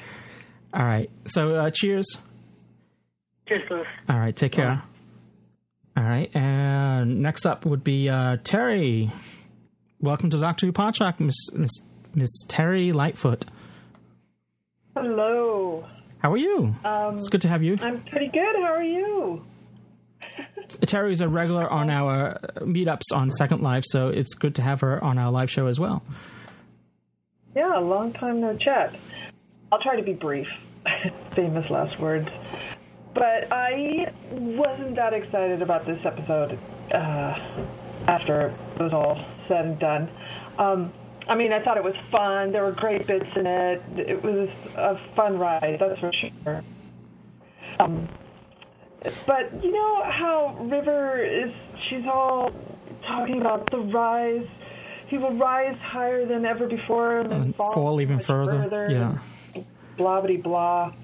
You know, I'm sorry, but I didn't see the Doctor rise further than he's ever risen before or fall. You know, I- I- think that was- think maybe the fall is still happening. I, I don't know. I don't know. I, I think that was a reference to uh, taking over this, uh, you know, this base here without any bloodshed, supposedly. Well, at least not on his part. What? He was indirectly responsible for all kinds of bloodshed. I mean, you know, uh, he shows up, and uh, I mean, him being in the timeline there uh, definitely caused all kinds of death. Yeah, and then uh, Darth Skeptical in chat just said that he destroyed the entire cyber fleet as well. So yeah, exactly. Without a blink of an eye that we saw on screen. You know, uh, not much compassion. Um, uh, yeah, it's a really dark doctor who doesn't give a sh- uh, hoot. um, uh, I loved all the fun characters. I really love the lesbian couple the, with the, uh, what are they called? The green creatures? the, uh, the Silurians. Silurians. The Silurian, yeah. The Silurian uh, superhero and her sidekick um, from Victorian times. Yeah. They're great. I want to see that show. I, it seems like a, a setup for a spin off, doesn't it? Yeah, that would be a great spin-off. I want to see that show. I mean, I don't know how she gets around in that time uh, as a Silurian. I mean, a hood can only go so far. I know, exactly. How does... She doesn't go out much, I guess. I mean, and people have to see in the hood. I can't be, you know. but again, uh, you can't analyze it too much. If you, if you go that, that that way, then these headless monks are really silly because how they they can't eat, drink, or you know biologically How whatever. their hoods up? How they well that's a, that's the least of their problems right now. And that knotted mess that Yeah. was left behind after they take the head off, that, that was pretty gross. Um, Was indeed. um, good men don't need rules. So he's uh, the doctor's pretty much established himself as not a good man because then he says he's got all kinds of rules. Um, Which he breaks. Yeah. Uh, go to a planet, don't interfere. Go to a planet, don't Yeah. interfere. Yeah, yeah. Well, those are Time Lord rules. I don't think he really follows that. So, hmm. But anyway, uh, you know, I, I think I'm just going to end it. That, that, that's pretty much. And so, how many TARDIS groans would you give it?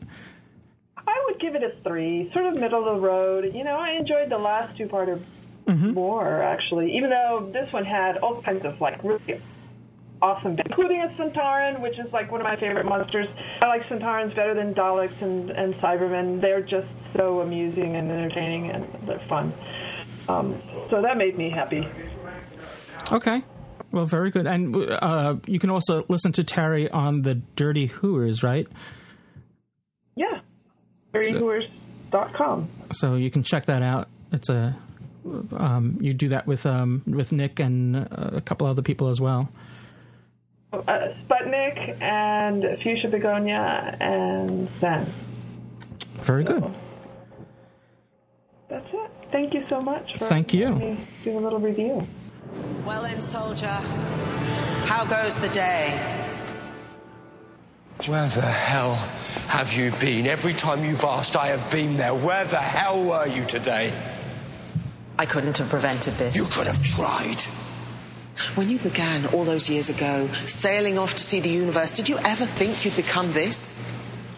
The man who can turn an army around at the mention of his name. Doctor. The word for healer and wise man. But if you carry on the way you are, what might that word come to mean? And now they've taken a child. The child of your best friends. And they're going to turn her into a weapon just to bring you down. Who are you? Oh, look, you're caught. Haven't seen that in a very long while. No, you tell me. Tell me who you are. I am telling you. But that means. I'm afraid it does. But you and I, we, we, we, we, uh. Yes. How do I look? Amazing. I better be. Yes, you'd better be. Bash and Jenny, till the next time. Rory and Amy, I know where to find your daughter, and on my life, she will be safe. River, get them all home. Doctor! No! Where are you going? Amy, you have to stay calm. Tell me what you told the doctor. No, stop it. It's okay, Rory. She's fine. She's good. It's the TARDIS translation matrix. It takes a while to kick in with a written word. You have to concentrate.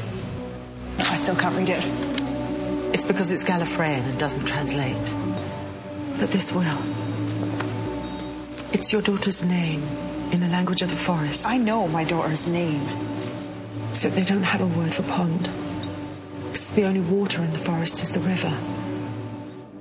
The doctor will find your daughter, and he will care for her whatever it takes. And I know that. It's me. I'm Melody. I'm your daughter.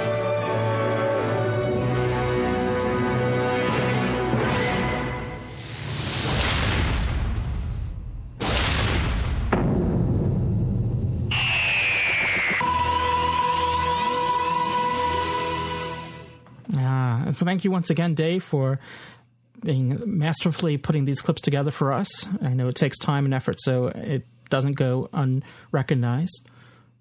Cheers, thank you. So we're going to get to um, the remaining people in our queue, and that's uh, once again to call into our show 724-444-7444, and the call ID number for the show is 23358. And at this time, I want to remind everyone about audible.com, which is a provider of digital audiobooks, the premier provider of digital audiobooks. They have over 85,000 titles to choose from, and that covers every genre, including science fiction and fantasy, but they also have romance, comedy, business stuff, and you know thrillers well you can check it out if you go to uh, audibletrial.com slash podshock and for our listeners of doctor who podshock you can get a free audiobook by going to that url once again that's audibletrial.com slash podshock and you can choose a audiobook of your liking that's for you to keep for yourself, and it's a fourteen. You get that as um, as a free gift for with a free fourteen day trial, so you can check out their service and what else they offer. So if you go to that URL, check out the offerings. They have uh, like 187 Doctor Who titles last time I checked, maybe more now. So the Doctor Who titles are constantly growing. Plus, they have other Doctor Who related stuff, including like Sarah Jane Adventures and Torchwood titles as well, and a whole host of other titles that will be to your liking. You don't have to choose, you know, you can choose anything that they have to offer. So once again, to download your free audiobook, go to audibletrial.com slash podshock and get your free audiobook today. Okay, now let's get back to those in the queue. We have a couple other people here, and then we'll round out the show and close things out. And first up is Russell. Welcome back to the show, Russell. Are hey, hey. Good to, and uh, Dave, good to talk to you.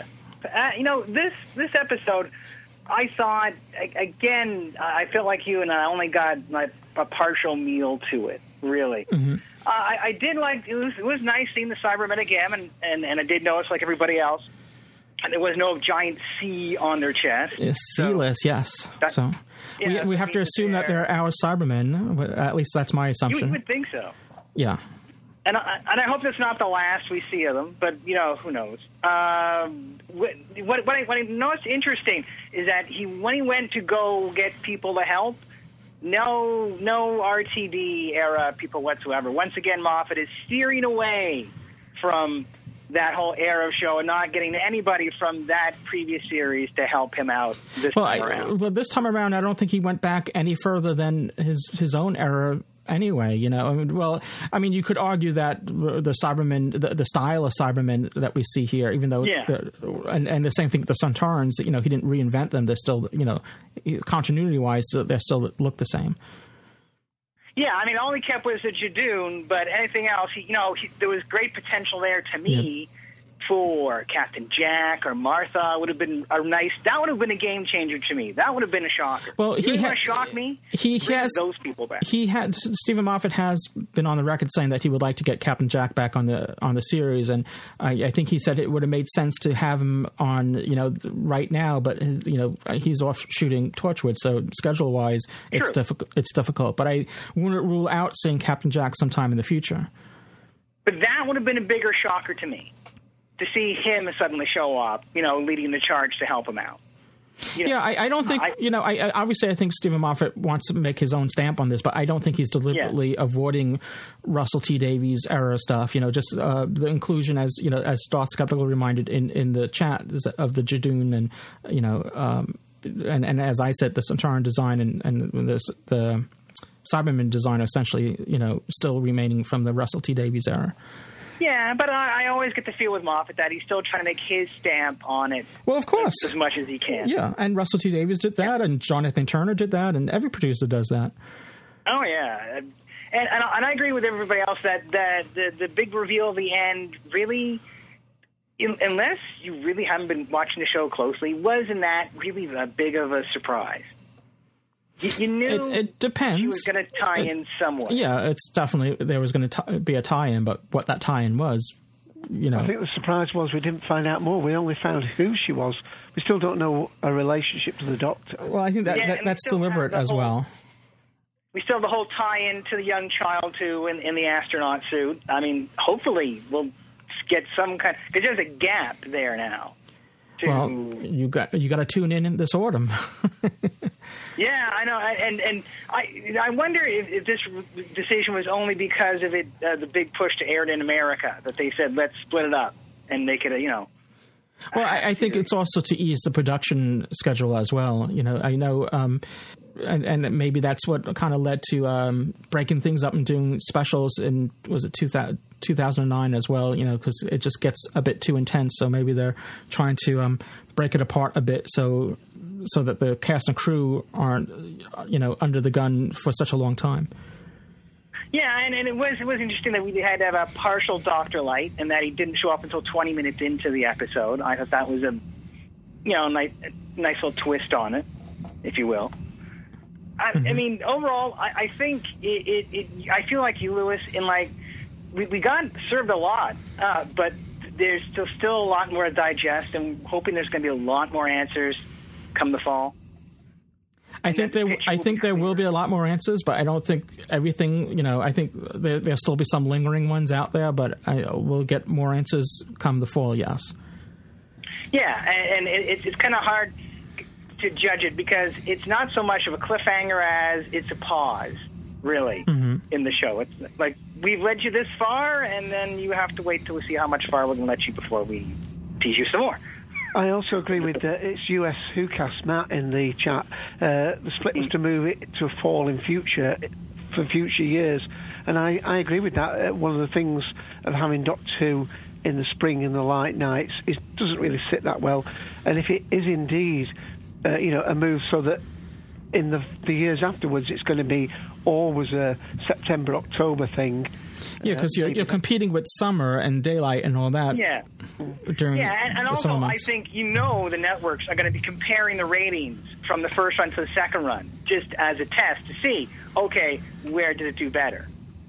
And if it does do better in the fall, like they probably hope it will, then yeah, I could see that shift happening too. You know, just for the sake of being more chummier with the American audiences, and you know, this is the first time they've really had this close a broadcast compared to the UK in a long time. So I think it's also a way to kind of increase that relationship with BBC America more to, you know, make it mm-hmm. more of a, a U.S. You know, make it more tie-in with U.S. programming. Yeah, I mean, I think that their main goal is still the UK audience. You know, I think that's the. But uh, you know, whatever they can do to uh, ease the transition to overseas as well. But I think their main goal is to please the US, the UK audience. No, but of course they want to expand to the U.S. as much as they can, and this is, you know, their way of doing it. Obviously, taking their flagship show and saying, you know, put it on U.S. shores is more more so than they've done in ages. Yeah, well, they've been Yeah, successful at it. Sweeps.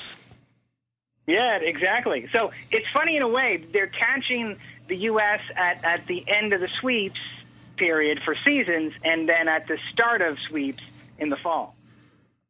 Mm-hmm. So they're almost targeting the two biggest, you know, viewing times for TV inadvertently uh, in the in the U.S. Okay, back to the episode. Yeah. Okay, back to the episode. I, I, said I liked it. I thought some of the music in it was good. That that chorusy stuff was was really well on. I thought music, hands down, was was one of the better parts of the show. This episode, and I, I'm gonna have to rate this again because I feel like you guys. It's just it, it could have could have been more, and it, it didn't feel complete. Only like um, a three point five because really it, it really depends on how much they pick up in the fall. I would love personally to see some when the show comes back, just the Doctor by himself for a few episodes. Rory and Amy get left behind for two or three, and it's just him.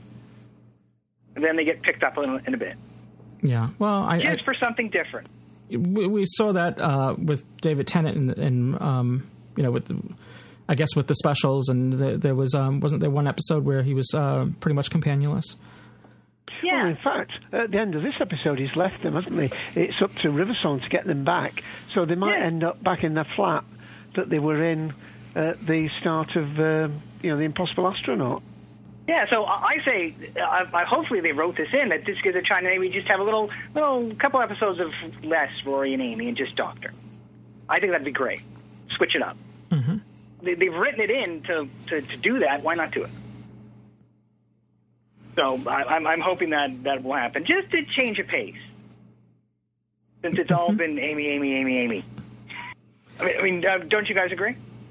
Well, I, I always think it's it's good to break things up is apart. bound to happen. I mean, Yeah. uh, that seems to be the uh, meat and veg uh, of, of the episode. I mean, who knows? It, the, the one advantage of Steven Moffat doing it is you you really just don't know which way the series is going.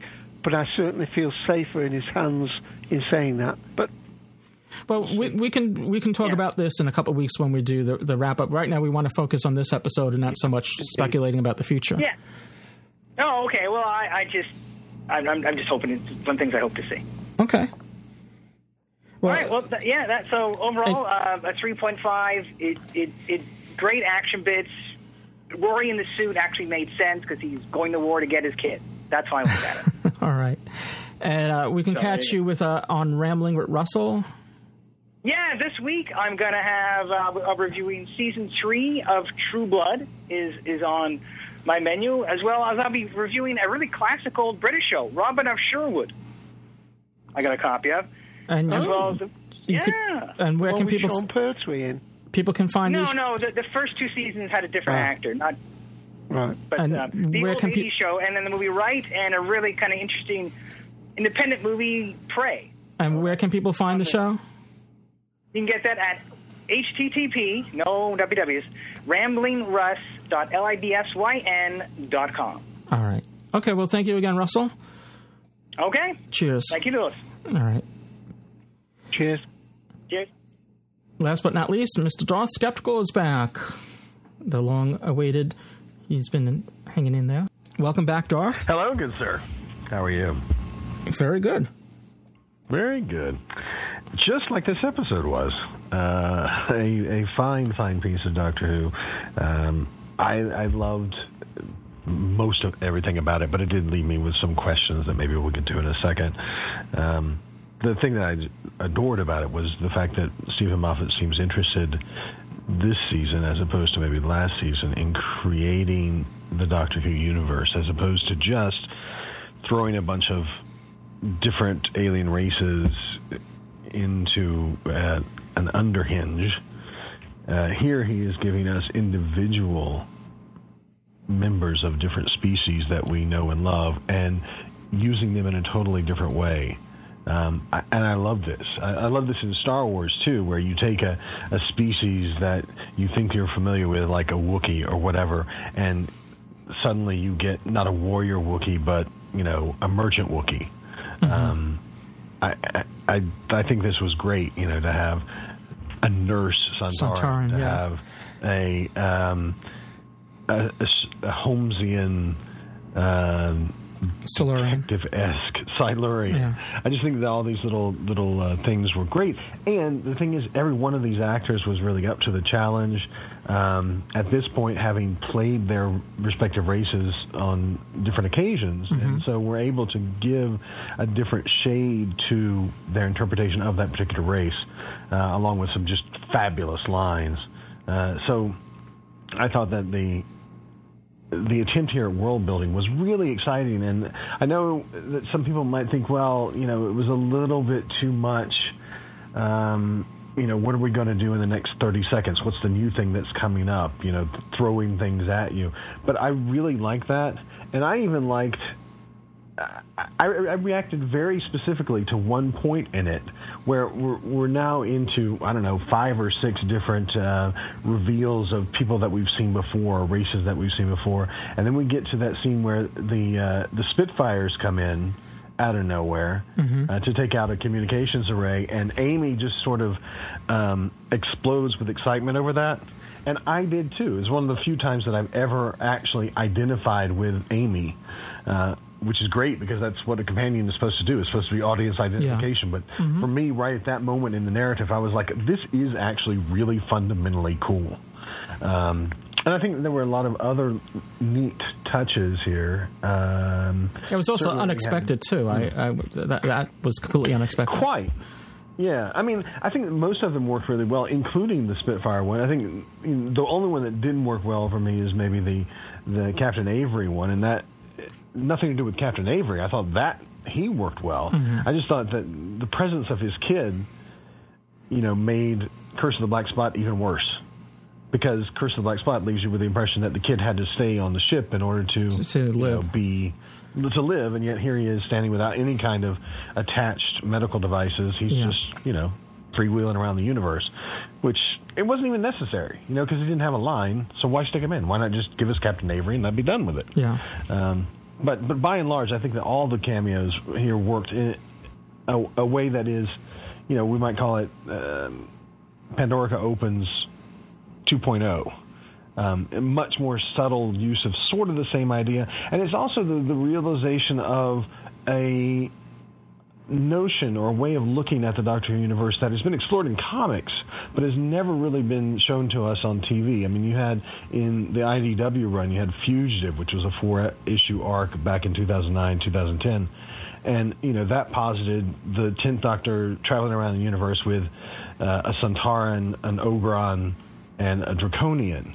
And I think this is sort of that same idea and I, and I really, really took to it because I am such a big fan of the Doctor Who comic strips. Just to see this come alive was great.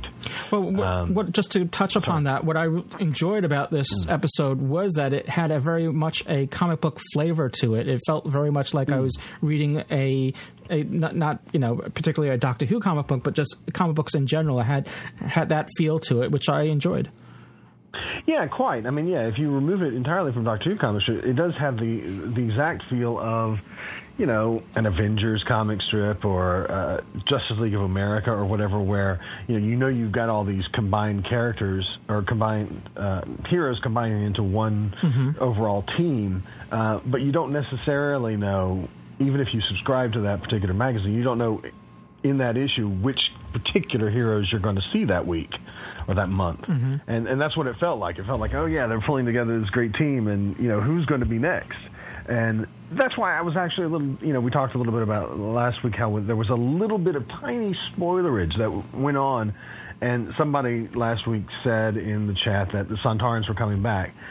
And, you know, then they weren't that apologetic about it because, you know, it was it released by the BBC. But the thing is, if you didn't know that the Sontarans were coming back at all, that would have been an even greater reveal. Yeah, I, and, until it was spilled on our show, I didn't know about that. I knew about the about the Cybermen, but uh, you know, and, and then I had to go to the website to, and I thought, okay, well, now that I know that those two are coming back, what else? You know, I'm I'm probably pretty safe to go to the website, and I went to the website and I saw, you know, Silurian. I'm like, oh no, now more spoilers.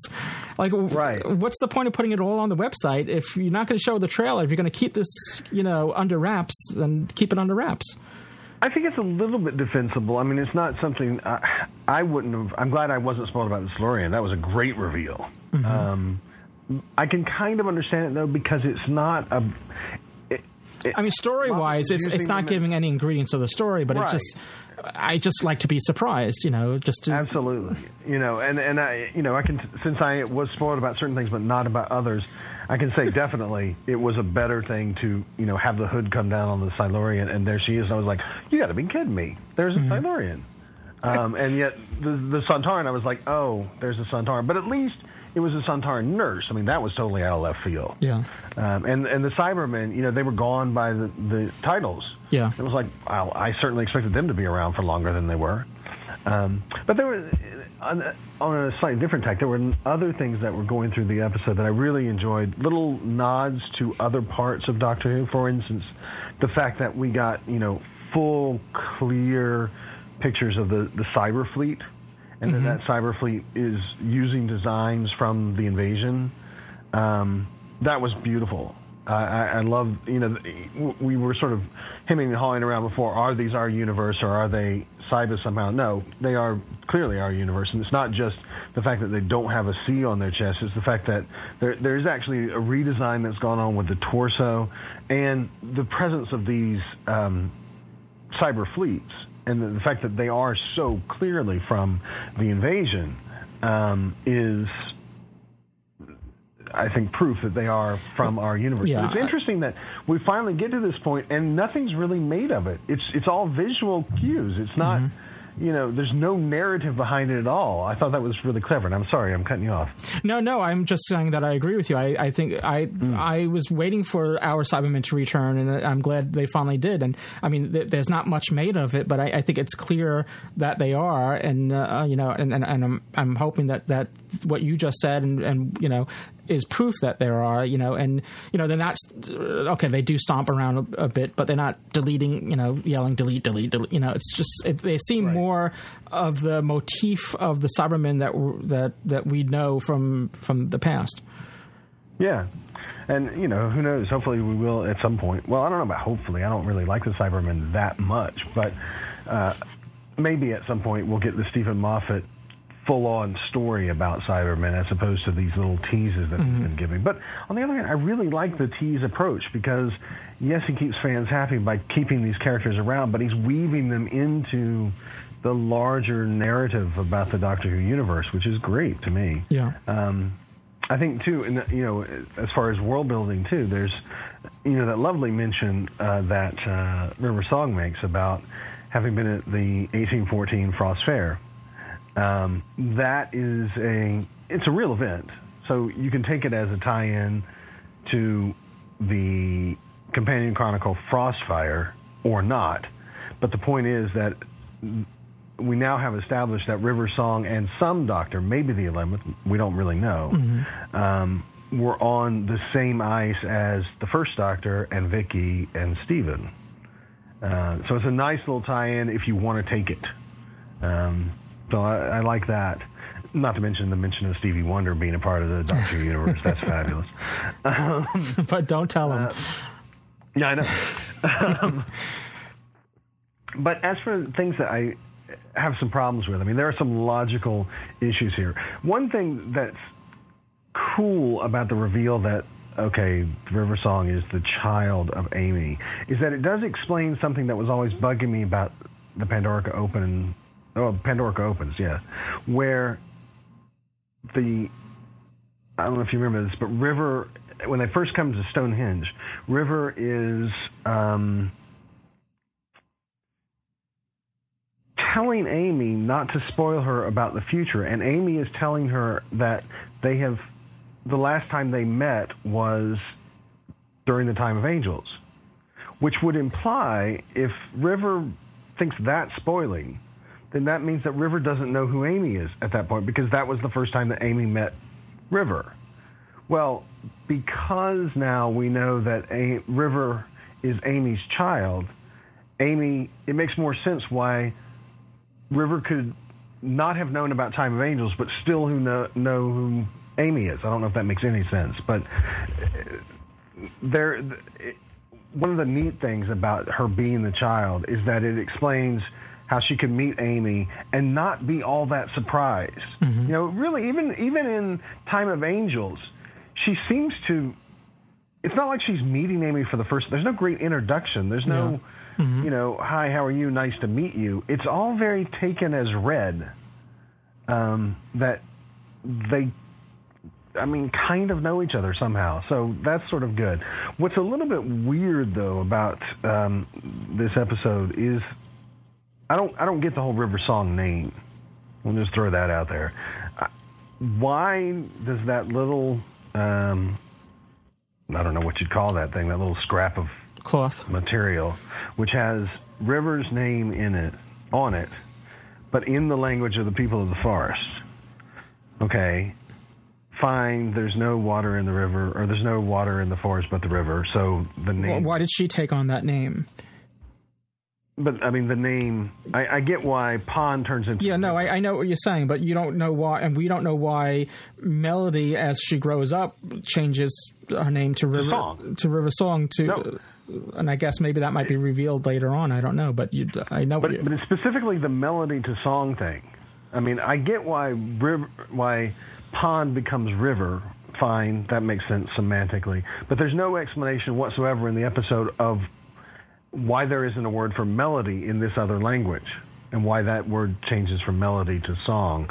That I don't get at all, and I don't think that's explained well. It might be explained later. I kind of doubt it, though. I, th- I kind of think we're just meant to say, okay, both of these words are cognates, so, you know, song means melody, river means pond, so there we are. yeah, I think that's what it Um. Yeah, I know. Kind of weird. The other thing that is, I still can't get my head around is um, if you go back to the first episode of the season, you have there the 1100 year old doctor meeting River, and they're still doing diaries. Um, surely that would imply now that River must know Mm, no, that the doctor must know who River actually is at that point in the first episode. Because that's 200 years after this event. hmm So But he's pretending that not to be. He's pretending not to be the 1100 year. Oh no, he doesn't because he openly admits it at the picnic, doesn't he?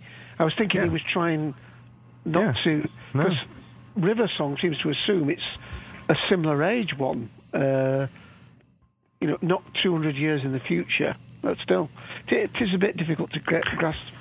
I mean, that might be something that has to be re- resolved later or whatever. But on the surface of it, if it's now that she's revealing her, I mean, the the doctor must know.